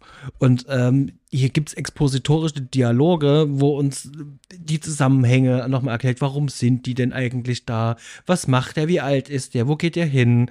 Und ähm, das sind wirklich so die Momente, du denkst, okay, nach diesem starken Anfang ähm, ist das das erste, wo ich das Gefühl habe, so, mm, okay, das ist jetzt aber gerade nicht sehr geschickt. Und spätestens genau an solchen Stellen in diesem Haus, die ganze Exposition, die wird einem mehr oder weniger vom Leib geknallt und du musst deal with it äh, und musst, musst da ein bisschen durch. Und vor Dingen, hier merkt man auch immer gerade das Drehbuch. Also das Drehbuch ist tatsächlich, also das, da hätten mindestens noch zwei, drei Leute noch mal drüber gehen müssen. Das ist auch ein Fehler, den man sehr bereut hat und äh, den man im dritten Teil definitiv besser gemacht hat. Ja, da werde ich dann noch mal drüber sprechen ähm, mit dem Stanley. Ähm, aber hier hat man das äh, stark vernachlässigt. Und ähm, ich würde diesen Punkt Drehbuch auch ganz kurz äh, ähm, gleich zum Abschluss bringen. Es gibt wirklich nicht viel zu sagen, denn das ist hier so ein halbgares, äh, nicht fertiges Drehbuch. Das sind ähm, Produzentenideen. Du hattest ja auch schon gesagt, es gab ursprünglich mal eine andere Idee, die sie dann in den fünften mit überholfen haben. Genau. Ähm, ursprünglich soll es ja so in Richtung Rosemary's Baby gehen, dass äh, die Familie zieht ein in das Haus von äh, Nancy Thompson. Oh, haben wir das eigentlich schon erwähnt, dass äh, Nightmare 2 fünf Jahre nach Teil 1 spielt? Gut, dann haben wir das jetzt. Also wir sind rein theoretisch in der äh, im Wendejahr 89 theoretisch, ne, was so ein bisschen weird ist. Auf jeden Fall ähm, war die ursprüngliche Idee des Drehbuchs, dass die Familie zieht ein und die Mutter ist schwanger und äh, Freddy Krüger schafft es irgendwie, äh, sich dem Kind im Mutterleib anzunehmen und dieses Kind entsprechend dann zu bes wie sagt man, wenn das Kind besessen ist, es zu besetzen, es zu invaden, haben sie es im Englischen gesagt, genau. He invades the baby. Was wir dann später in Teil 5 hatten. Da hat er sich aber äh, dann eine der äh, Executives, Sarah Reishaw, gegen ausgesprochen, weil die zu dem damaligen Zeitpunkt selber schwanger war und gesagt hat, sie kann es nicht gutheißen, dass eine schwangere Frau mit einem besessenen Baby am Start ist. Deswegen, äh, so wie wir es jetzt hier hatten, Jesse, so wie es ist. Und ich gebe dir vollkommen recht, ne? wenn man darauf kommt, man merkt ab einem gewissen Punkt, okay, jetzt müssen wir durchrushen, jetzt müssen wir uns da irgendwas finden, warum und wieso. Und, ne? und gerade auch nochmal zu diesen Sets, was du gesagt hast, das Wohnzimmer, Jessys Raum, wo das Bett so total bekloppt und absolut unnatürlich in der Ecke steht und spätestens Greedys Raum, der ja über, also der schwitzt ja förmlich, wo wir wieder beim Thema sind. Greedys Raum schwitzt ja nach 80er Jahre Trivia. Ja. Also das wird ja selbst, selbst jetzt Stranger Things Staffel 4 sind ja nicht so pervers und machen so mhm. ekelhaft 80s. Und da habe ich schon nicht meinen Frieden mitschließen können. Und da gebe ich dir vollkommen recht. Das ist Möbelkatalog IKEA 86, 85 Saison. Wir bauen das so, dass es irgendwie passt. Greedys Raum fand ich tatsächlich noch ziemlich cool irgendwie, war auch cool geleuchtet irgendwie, aber ja, also das hier, ähm, ähm, die Popkultur hat da auf jeden Fall ganz viel Einzug da drin gefunden. Und witzig ist, dass das aber wiederum äh, Nightmare on End Street 2 auch zu so einem wirklich 80er Jahre Zeitdokument macht. Also, wenn ich eine Liste erstellen müsste, ähm, für jemanden, der die 80er Jahre nicht kennt, mit 20 Filmen, wäre das tatsächlich Definitiv. noch einer von den Filmen, sagen, wenn du wissen willst, wie die 80er mal waren, so hier in den Staaten, das wäre einer von diesen Filmen, den ich jemandem zeigen würde. Ähm, da ist der, der, der erste fast noch ein bisschen ähm, zeitloser. Ja, der, der erste hätte jetzt rein theoretisch, jetzt mal abgesehen von der Klamotte und dem, was du da siehst, der hätte jetzt auch so ein 76er, 77er Machwerk sein können. Äh, vom Style her und von so wie sie es gemacht äh, haben. Und äh, wenn wir diese, gerade wieder in Jessys Raum, diese Aufräumszene, mhm. äh, wie er dann anfängt zu tanzen, wo dann auch wieder dieser riesengroße, diese homosexuellen Attitude reingeschmissen wird, das ist so MTV as fuck. Es ist wie so ein, wie, wie es manchmal so bei, bei einigen Filmen damals so war, dass sie dann tatsächlich wie so einen Videoclip noch mit reingebastelt haben. Dann haben sie auch noch ein Lied, ich habe es mir notiert, Touch Me All Night Long bei, oder von der Band Wish featuring Fonda Ray. Also das ist schon diese Szene, dieser Tanz, dieses Aufräumen, das ist so ein MTV-eskes, wie du schon sagst. Mhm. Erzähl jemanden von den 80s, es reichen teilweise auch nur diese drei Minuten oder zweieinhalb Minuten Sequenz, wie er sein Zimmer aufräumt. Die Sonnenbrille, so eine Baseballlampe, ein Malplakat bei Greedy im Raum, die Tapete, die Tapete, würde ja morden für diese Tapete, die bei Greedy im Raum ist. Dann so aus, aus Edelstahlrohr, rot lackierte, so wie wir das früher noch kannten, hier gerade wir, wir Wendekinder wo dann dieser ganze Schrott, der nirgendwo anders verkauft werden konnte, also diese hässlichen End-80er Betten, Möbel, es, es schwitzt aus, beim Schwitzen, aus jeder Pore schwitzt es 80s. Mhm, so ist es. Die haben jetzt ganz viel ähm, über die Ausstattung geredet und ähm, wie der Film gerne aufgenommen wird. Und die haben auch viel gesagt, der Film oder ich habe das zumindest gesagt, der Film hat natürlich auch viele Dinge, die nicht so cool funktionieren. Was für mich zum Beispiel überhaupt nicht funktioniert, sind äh, ein Großteil der Effekte. Die finde ich bis jetzt auf die Opening-Szene, finde ich teilweise unterirdisch. Also ich finde die Idee teilweise cool, aber ich habe so ein bisschen so meine Probleme mit den Effekten. Denn ich sehe immer, dass es Effekte sind. Ja. Und es ist halt einfach nicht gut getrickst. Wir fangen mal mit dem was an, was obvious ist, der, die Vogelszene. Wir haben es im Vorgespräch gehabt. Wer bitteschön kommt auf die Idee, im Jahr 1985 ähm, eine Vogelattrappe, die übrigens so ein bisschen so Freddy Krüger-mäßig äh, aussehen ja, soll. so grün-rot, der auch die, die Farben. Ja, und das Gesicht auch noch ein bisschen ja. so modelliert, ähm, eine Angel äh, zu setzen mit einer Angelsehne und dann äh, rumfliegen zu lassen also äh, für die gefühlten äh, zwei Personen, die den Podcast jetzt hören, den Film noch nicht gesehen haben, es gibt eine Szene, wo ein Vogel aus seinem Vogelbauer ausbricht und fliegt amok und hackt den Vater ins Gesicht und dann explodiert dieser Vogel. Ja, er explodiert, er wird zum Feuerball. Wo dann noch im Film versucht zu erklären, ja, der Vogel Gas ausgeströmt und hin und her wo ich mir wirklich sage, wenn man nicht wüsste, dass es diese Szene gibt, würde man den Kopf schütteln und sagen, ihr verarscht mich doch gerade, dass ein Vogel in dem Raum rumfliegt. Ich hätte es viel geiler gefunden, wenn man sagt, okay, die nehmen jetzt, wie man das früher halt gemacht hat, den Piepmatz abdecken, dass die schlafen. Man nimmt dann dieses Tuch ab und die sind beide, äh, hacken sich gegenseitig die Augen aus oder sind verschmolzen oder ist, man weiß ich gar. Aber ey, rumfliegen noch, warum? What the fuck, was soll das? Genau. Und jetzt eine, viel wichtigere Frage, denn hätte man wirklich einen, einen Wes Craven zum Beispiel dabei gehabt, wofür ist diese Szene eigentlich Ja. da? Was tut die Szene für diesen Film? Nix, null. es sind für die Shock-Values drin, aber beim Dreh muss man sich doch klar gewesen sein, hier schockt überhaupt gar nichts. Wir müssen uns wahrscheinlich alle selber kaputt lachen und können das selber kaum glauben, was ja auch in Interviews auch tatsächlich auch gesagt wird. Das sagt ja wirklich ein bisschen zu Blue Gallagher, der- auch sagt, ja, da steht da eben halt ein Typ mit einer Angel und hat dann diesen Vogel da drauf. Und das, das ist auf so vielen Ebenen halt schlecht.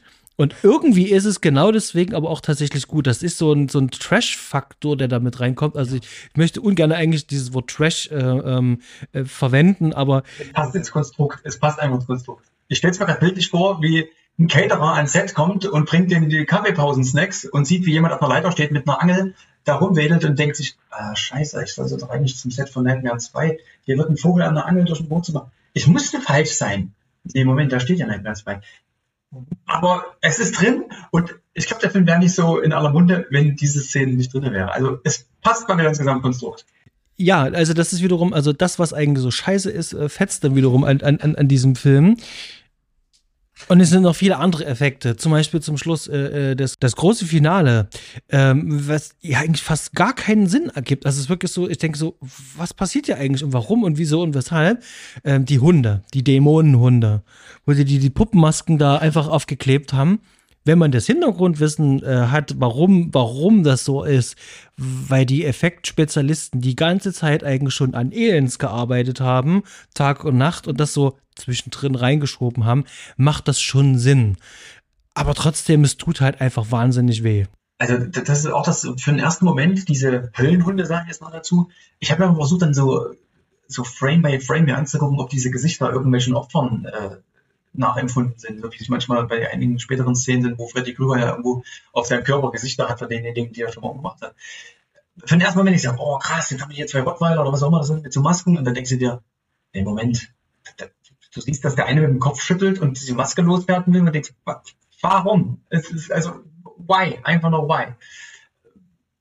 Wiederum andere Szenen, die, dieser erste Moment, wenn du sie anschaust, gerade wo sich äh, Freddy so rausschält aus Jessys Körper, du siehst ja definitiv, es ist ein, ein Puppengesicht, was sich da irgendwie so, das ist alles nur Props, das ist alles nur nachgebaut aus Alginat und ein bisschen Silikon und weiß der Geier. Für das Moment ist das ganz geil, aber wenn du sie genau anschaust und ich selber mache einmal im Jahr eine große Halloween-Party und bastel selber auch äh, Effekt-Make-up und das kriegst du, und das können jetzt viele widersprechen, mit relativ wenig Mitteln bekommst du es hin, sehr, sehr geile Effekte zu machen. So, und wenn wir uns so Sachen anschauen wie Tom Savini, was der gemacht hat, Jahre zuvor, die teilweise noch besser aussehen, hätte man tatsächlich noch ein bisschen mehr machen können. Ich, ich glaube, dieses, ähm, dieses, äh, dieses Grafische, dieses, äh, ich möchte jetzt sehen, wie er aus dem Körper rauskommt, macht mal bitte. Ich glaube, da hätte man sich einfach in der Vorproduktion einfach ein paar mehr Gedanken machen müssen, wie man das macht. Die haben sich schon Gedanken gemacht. Die wussten, wie es aufgelöst wird, wie sie es machen. Wann brauche ich wie, bei welchem Schnitt brauche ich was, um die, die Immersion bei uns perfekt zu machen, dass wir uns das vorstellen können in der Bildfolge. Trotz alledem finde ich das, ah, du siehst, dass es irgendwelche Latexteile sind.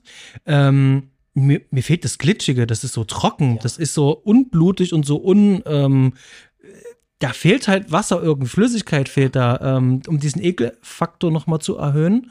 Stimmt, mir fällt ja die Szene ein, wo Jesse, die, die, die, wo die Finger, also die Krallen aus Jessys menschlicher Hand rauskommen und der zappelt da so von der Kameraperspektive so vor der Kamera mit seinen Fingern rum und das schlackert und wappelt so rum, als hätte er sich da, was weiß ich, vier, fünf Scheiben Serrano-Schinken an den Finger gewickelt und, und das, das, what?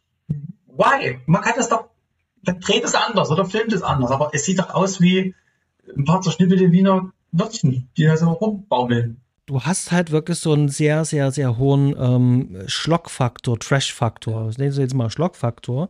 Der ist halt wahnsinnig hoch.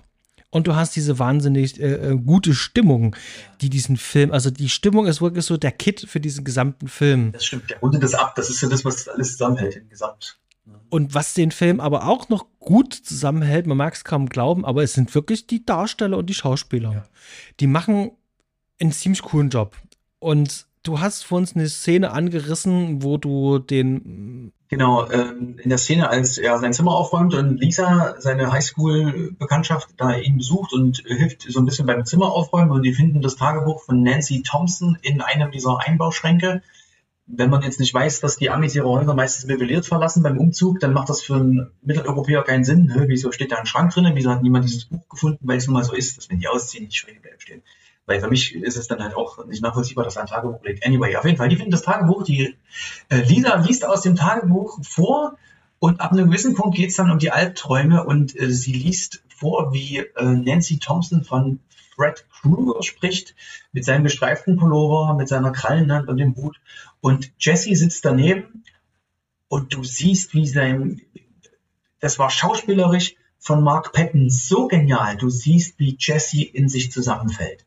Er realisiert, Moment, das Mädel, was dieses Tagebuch geschrieben hat, schreibt von dem Typen, von dem ich jede Nacht träume. Und das ist so ein Ding, wo ich sage, er fällt in sich zusammen und du kriegst es genau mit dieser Sekunde. Und das ist so ein Ding, so trashig, man will ja so trash eigentlich benutzen, aber so, so weird dieser Film in Summe ist, das, was äh, Mark Patton dort spielt, ist unglaublich. Und er spielt auch die ganze Zeit so diesen verschreckten, angespannten Teenager, du nimmst dem das ab. Du nimmst dem ab, dass der mit sich kämpft, dass irgendwo ein Problem ist.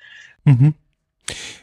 Es gibt viele andere äh, Szenen, also ich finde ja auch ähm, sie, die die ähm, Lisa spielt, ähm, die die die die hat wirklich so eine äh, eine sehr schöne im eigene Art und die hat sowas, ähm, die kann dieses, sie ist ja wie so eine ähm, ähm stützende Schulter für ihn ja. und das macht sie halt auch wirklich gut und äh, die, die, hat viel äh, in ihrem Mimik und Gestik hat die mit drinne ähm, ich finde aber auch gerade Marshall Bell, ja, der den, den, den Coach spielt, du hast es vorhin so schön gesagt, ähm, ist dir nicht aufgefallen, weil, ähm, also nicht aufgefallen, also du hast vergessen, weil das so ein riesengroßes Arschloch ist, aber der, der spielt es halt wahnsinnig gut. Äh, der muss bloß ein bisschen ähm, Kaugummi kauen und zwei, dreimal rumschreien. Das ist äh, genauso, das ist, das ist so, so ein bisschen Robert De Niro-mäßig, ne? Ich könnte auch einen Schnitzel spielen. Gib dem Typen Kaugummi, er steht da und er steht einfach nur alleine schon Coach. Und jeder, selbst wenn wir nicht in Amerika groß geworden sind, wissen, so ein Coach ist immer so, ein, so, eine, so, eine, so eine Respektsperson, so ein, so, ein, so ein fieser Treiber und allein, dass er die Jungs dann halt draußen äh, da in der Hitze dann halt Liegestütze machen lässt und dann steht er einfach nur da, kaut diesen Kaugummi mit einem Lippenaufschlag, den ein Billy Idol nicht besser hinkriegen würde. Du denkst dir, ey, da bist du der perfekte Arsch. Genau, okay. Also, wir haben schon festgestellt, ähm, wir haben gutes Schauspiel, wir haben eine coole Grundstimmung, wir haben furchtbare Effekte, wir haben das Drehbuch ist aus der Hölle, also wir haben wirklich ein Drehbuch aus der Hölle. Es sind auch teilweise Dialoge drin, expositorische Dialoge, die, schwer zu ertragen sind, also gerade auch am Anfang des Films.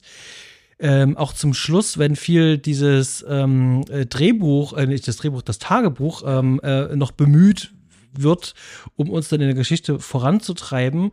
Und hier gibt es ja ganz viele Logiklöcher. Und warum zum Teufel fahren die jetzt in diese Fabrik? Das Erste, was zum Thema äh, Fabrik mir auffällt, äh, Tagebuch wird ja von der Fabrik gesprochen. Ja. Und war es nicht eigentlich mal ein Heizungskeller? Oder irgendwie ein, war ein Heizungskeller? Irgendwie so.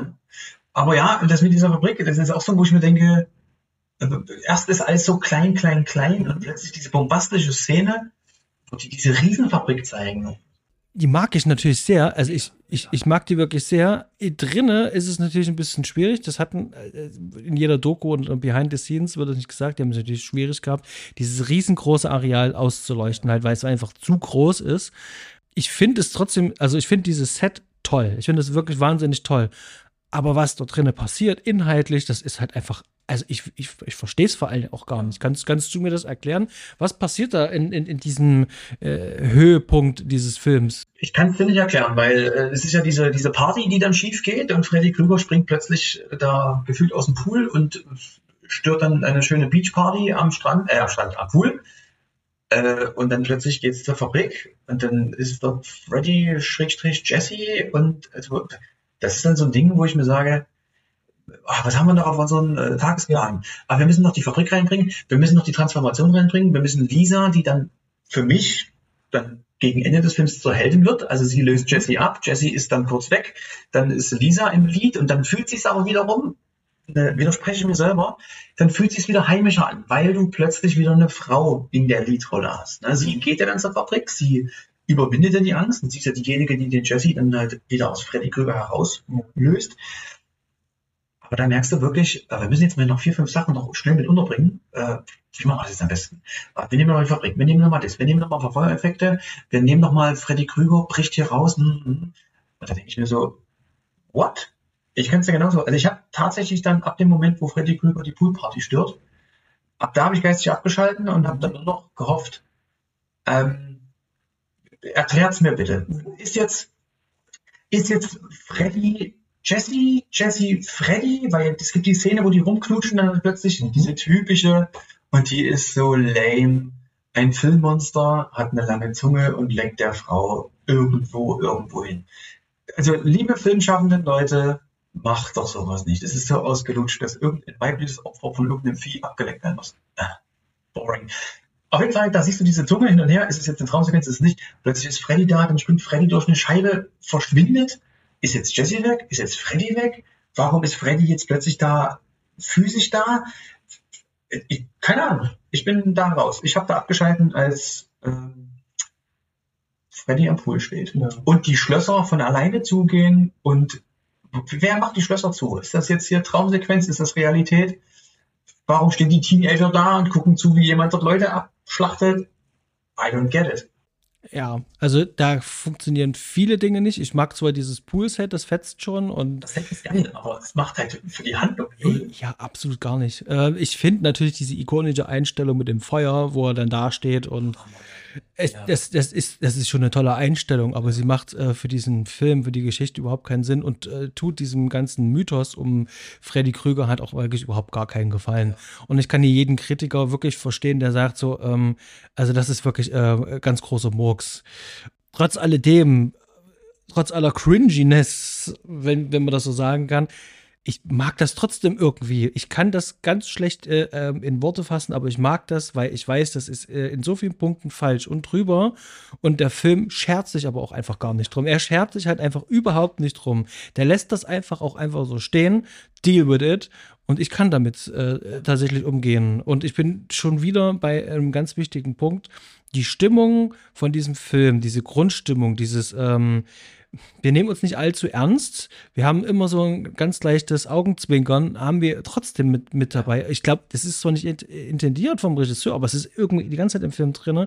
Bloß, das, das gibt mir schon richtig viel, dass ich dieses Ende halt auch anschauen kann, auch wenn ich immer denke, was zum Teufel? Warum, wieso, weshalb?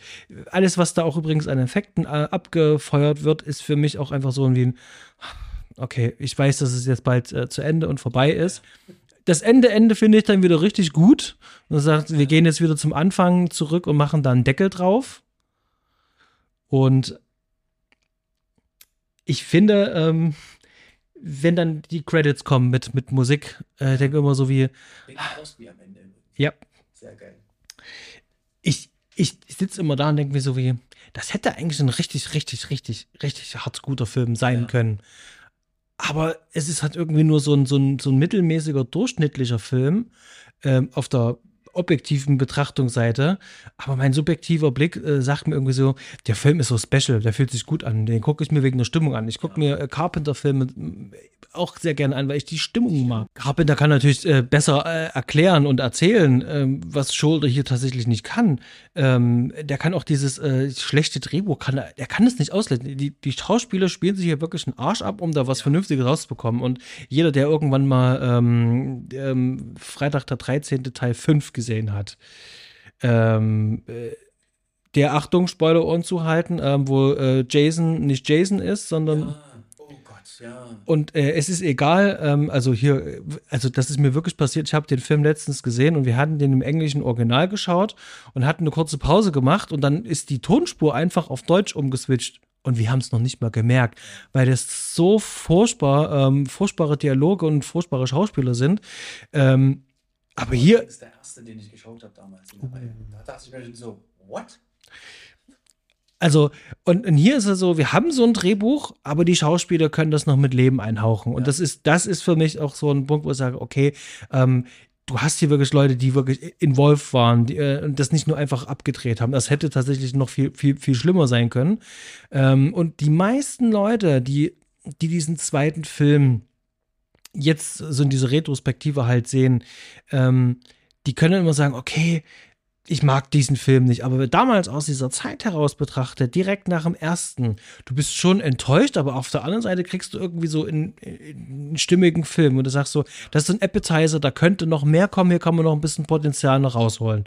Ist jetzt meine gewagte These, aber ich kann die wahrscheinlich gut belegen, einfach mit, ähm, ja, die Nachfrage war recht groß, die Leute haben sich das angeschaut und die sind dann auch in einen dritten Teil dann auch reingegangen, der ja dann auch ähm, ein Jahr später dann auch schon angesetzt wurde. Äh, Genau das sehe ich auch so. Das ist ja das, was ich vorhin auch schon gesagt habe. Mit welcher äh, Brille schaust du oder bespricht man oder schaut man diesen Film? Mit dem Wissen, es gibt noch äh, 3, 5, 6, 7 oder mit dem Wissen, okay, war es das jetzt? Geht das weiter? Äh, man hätte ja auch sagen können, okay, das ist jetzt ein weak second part und könnte teilweise ja auch äh, ein, schwaches Ende sein für die ganze Geschichte. Aber nein, sie machen den dritten Teil und der ist ja bombastisch. Der dritte Teil ist ja, ist ja das Brett überhaupt. Ähm, daher sehe ich es ganz genauso. Es ist, es ist ein Wagnis gewesen. Die Schauspieler, die, die runden das ordentlich ab. Und ja, wäre der nicht so, wie er ist, kann ich wieder nur sagen, würden wir jetzt hier nicht sitzen und den so positiv als auch negativ zu pflücken. Du hast noch ein paar Punkte? Ja, ich habe noch so zwei, drei Trivia-Punkte, die ich noch loswerden will Ja. zu dem Thema. Was mir so aufgefallen ist, weil jeder guckt ja so einen Film anders. Äh, Was mir zum Beispiel auch so, Effekte hat man ja vorhin, ein Effekt, der mir wirklich richtig wehgetan hat, ist, als Jesse die, die Schublade aufmacht und sieht den Handschuh von Freddy Krüger Ja. und die bewegt sich.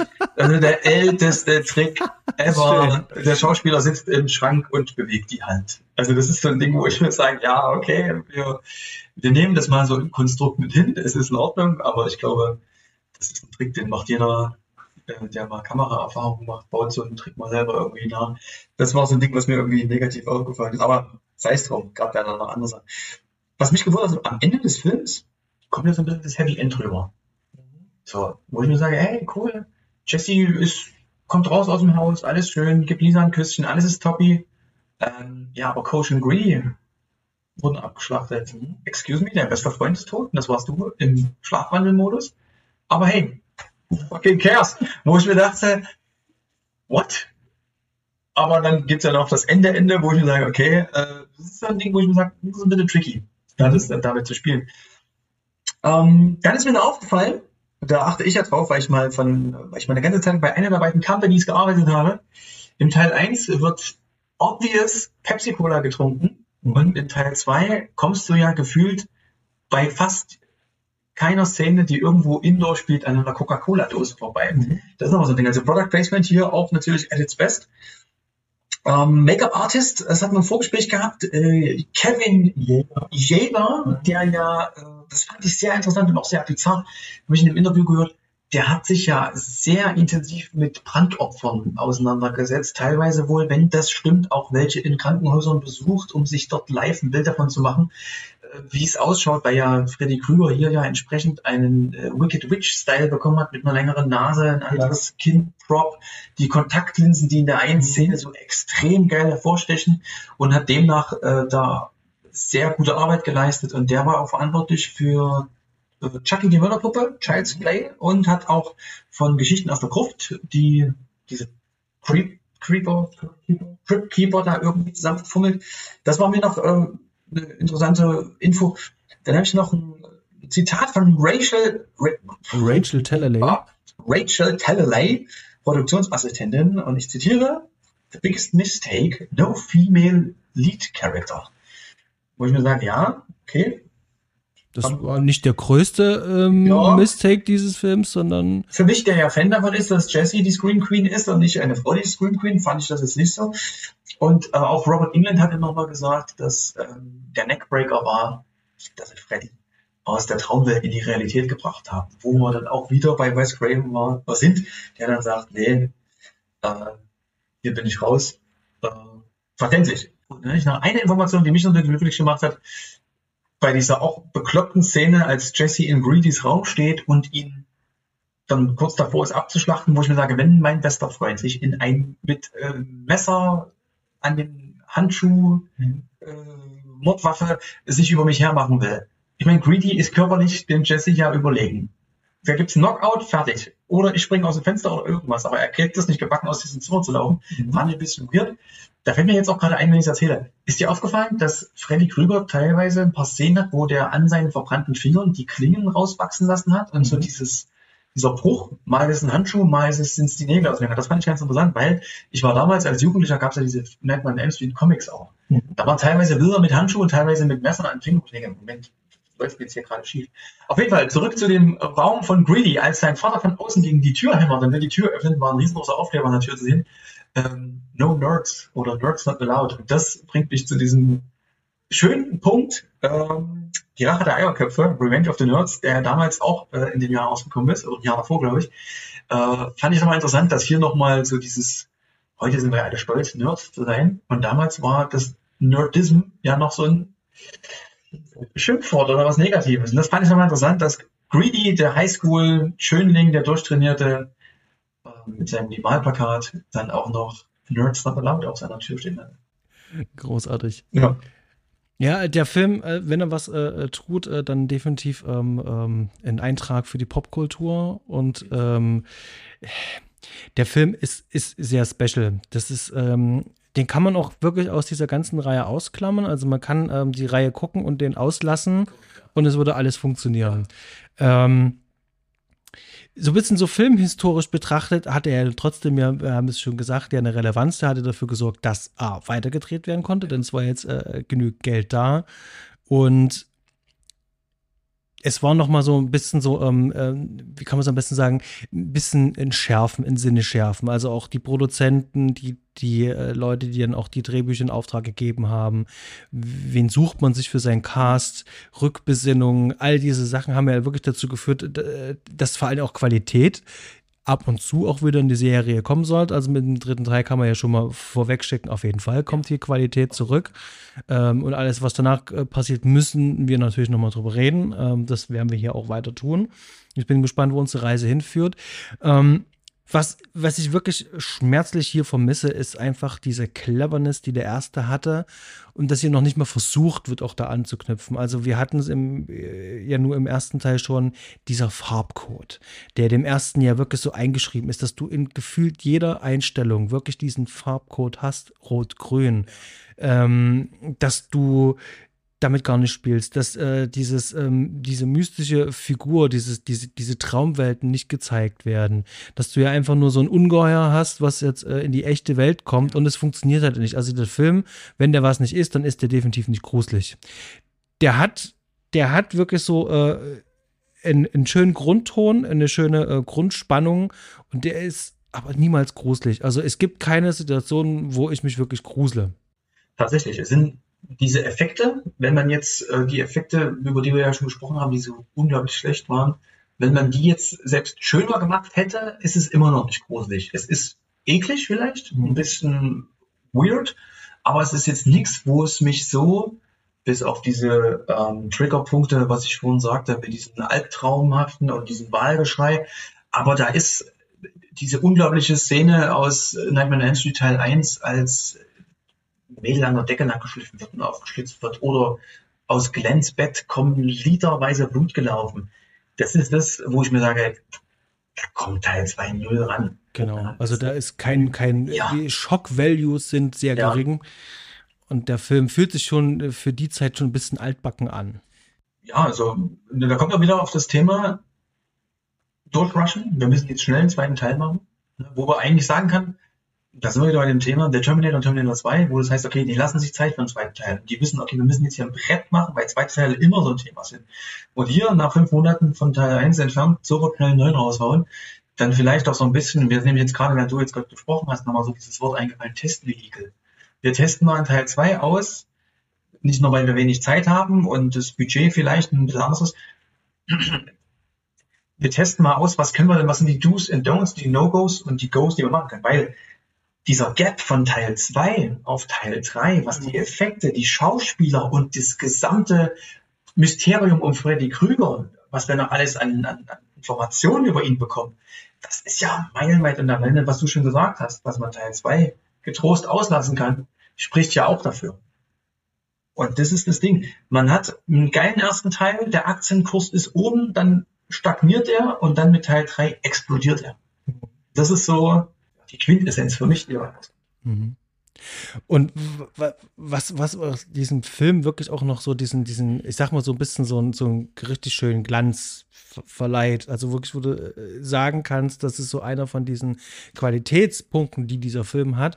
Das ist der unwahrscheinlich ähm, ähm, ähm, bedrückende und beklemmende Score.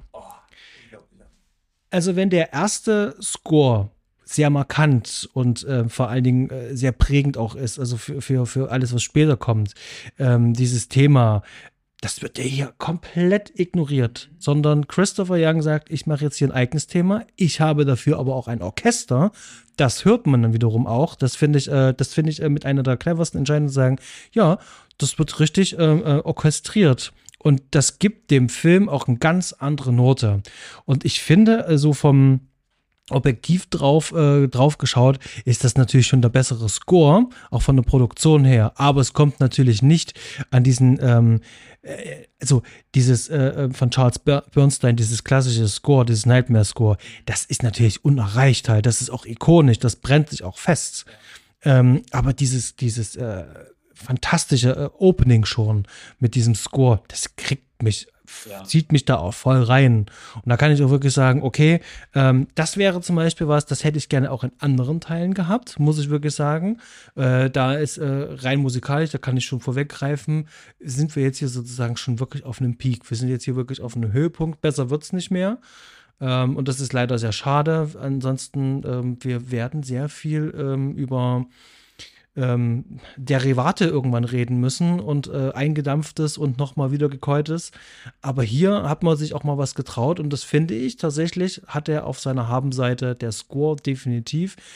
Und da gebe ich dir auch recht mit dem, was du gerade gesagt hast. Ähm, der Film hat sich ausprobiert. Es fühlt sich ein bisschen wie so ein Pilotfilm an, so eine Serie. Das ist genau das, also du bringst es gerade auf den Punkt, ne? Irgendwann wird dir dann dieses typische, ich mach's jetzt nicht nach, ihr habt es alle im Ohr, diesen typische Freddy-Score, diese typisches Jingle, das hast du dann irgendwann, ach ja, hm, jetzt kommt wieder das Jingle, ah, das ist dann schon wie so eine Serie. Ah, ist klar, das ist dann schon so dieser Catchphrase, Catch-Sound. Und da kommt das erste Mal, der Film geht los und es geht bedrückend los und nicht mit diesem typischen Freddy-Jingle, wo du schon genau weißt, mh, hm, alles klar, wir sind wieder in.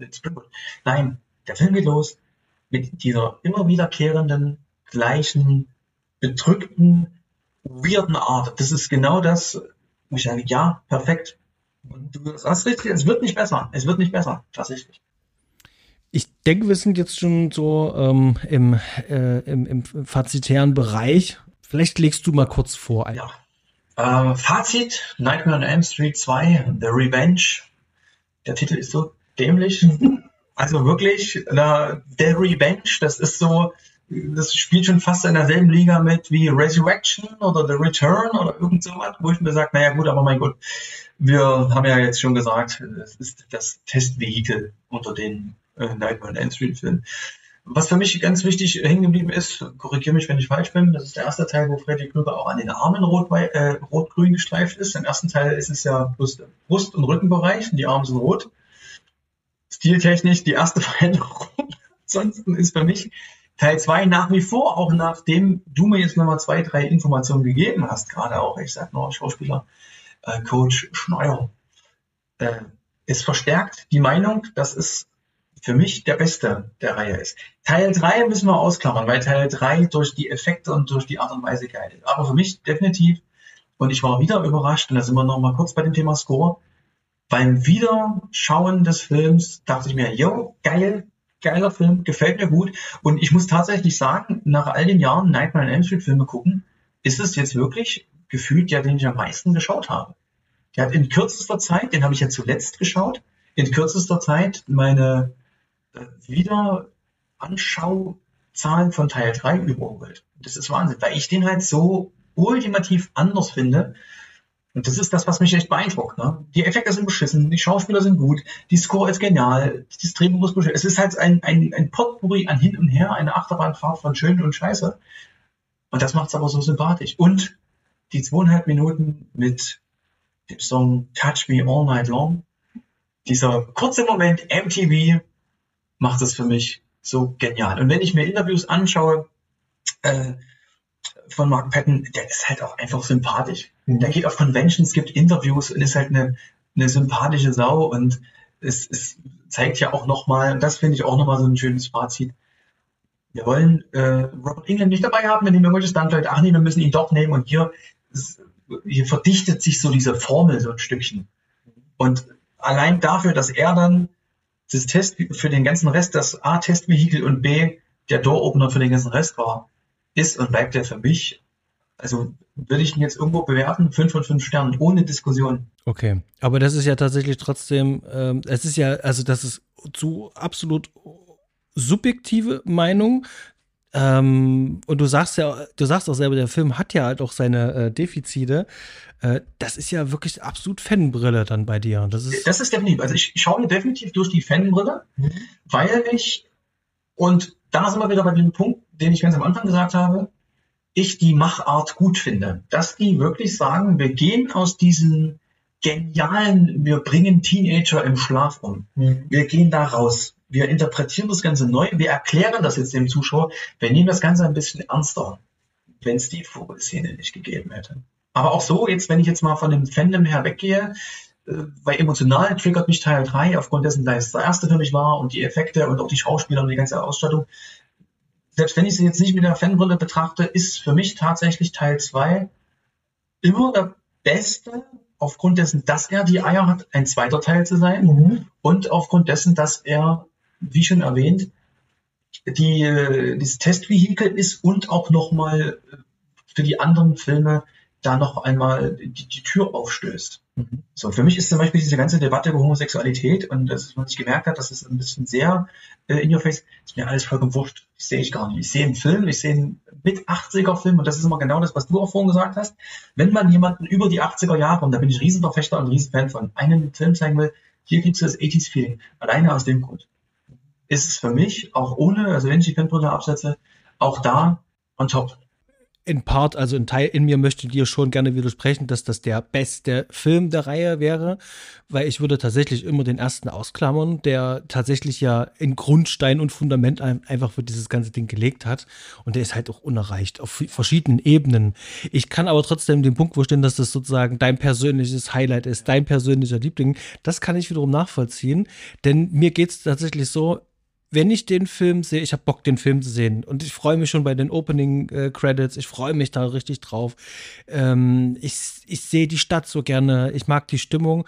Und dann ab einem bestimmten Moment im letzten Drittel verliert mich der Film. Ich denke mir so, was für ein Crap ist denn das eigentlich? Und dann hört der ja aber wieder im Bus auf. Und spätestens, wenn wir wieder in den Bus sind, habe ich das Gefühl, hm, ich könnte ihn mir glatt nochmal anschauen und vergesse eigentlich immer, dass der gerade wirklich so Mitte, letztes Drittel, äh, also wirklich aus dem letzten Loch pfeift.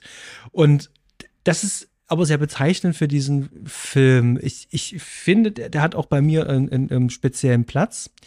Ähm, ich würde den Film auch, e, egal wo, ich, Rating ist, ist auch so, so ein Nonsens. Es bringt mir nicht wirklich viel.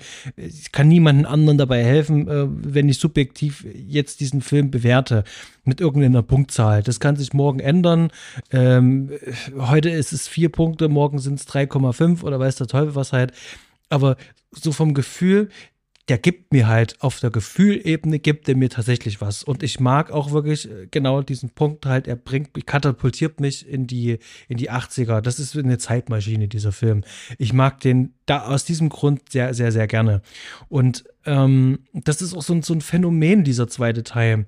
Ähm, der steht wirklich einzeln für sich und das, das macht den so speziell. Und ähm, ja, ich, ich, ich habe wirklich sehr viel Liebe für diesen Film übrig. Und ähm, äh, bin sehr gespannt, ähm, wo die Reise dann jetzt im dritten Teil hingehen wird, ähm, gerade in bezüglich auf Stimmung und äh, alles, was dazugehört.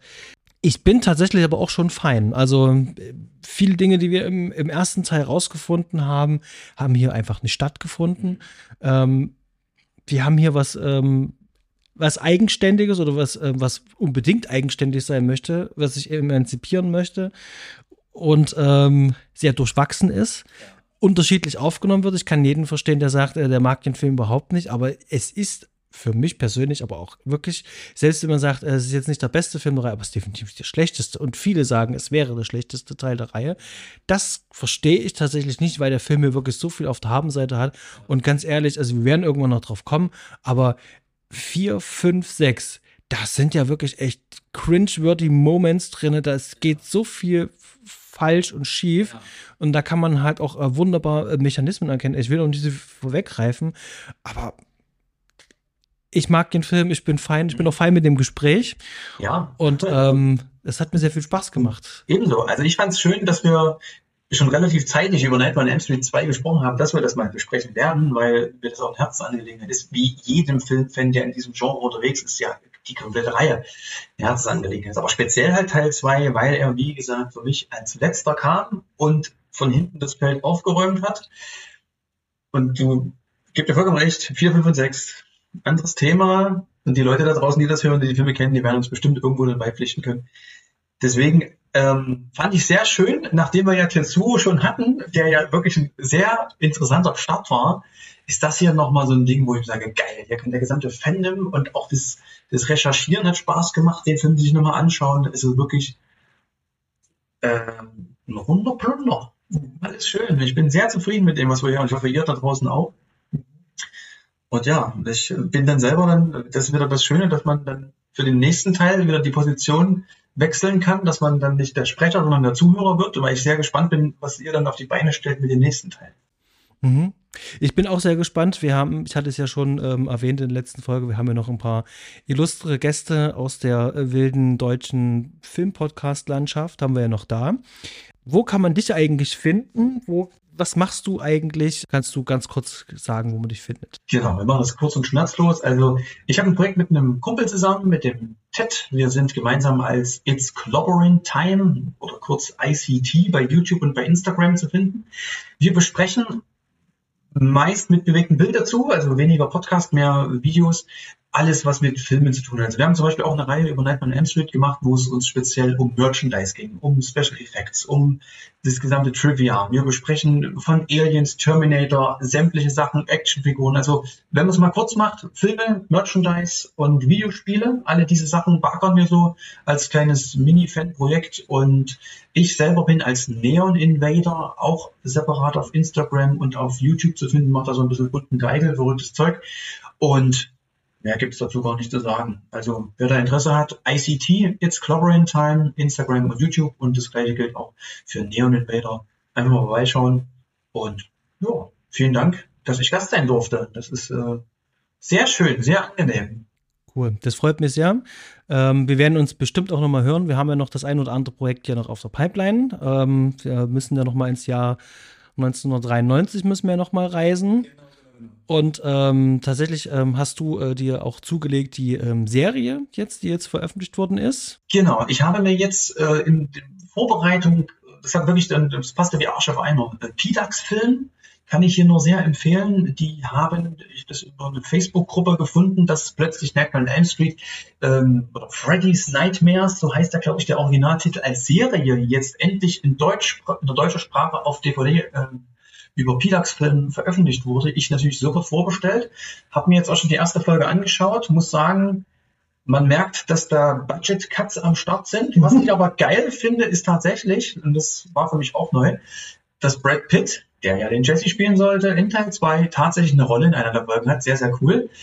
Ist vollkommen cheesy, passt aber genau in das Zeitalter oder in diese Zeitkapsel dieser Serie und äh, was noch zu Pitax Films zu sagen ist, weil ich die wirklich genial finde, die haben so eine Sache wie Silverhawks, die haben Captain N, äh, die Super Mario Brothers Super Show und lauter so ein Mist im positiven Sinne habt ihr am Start.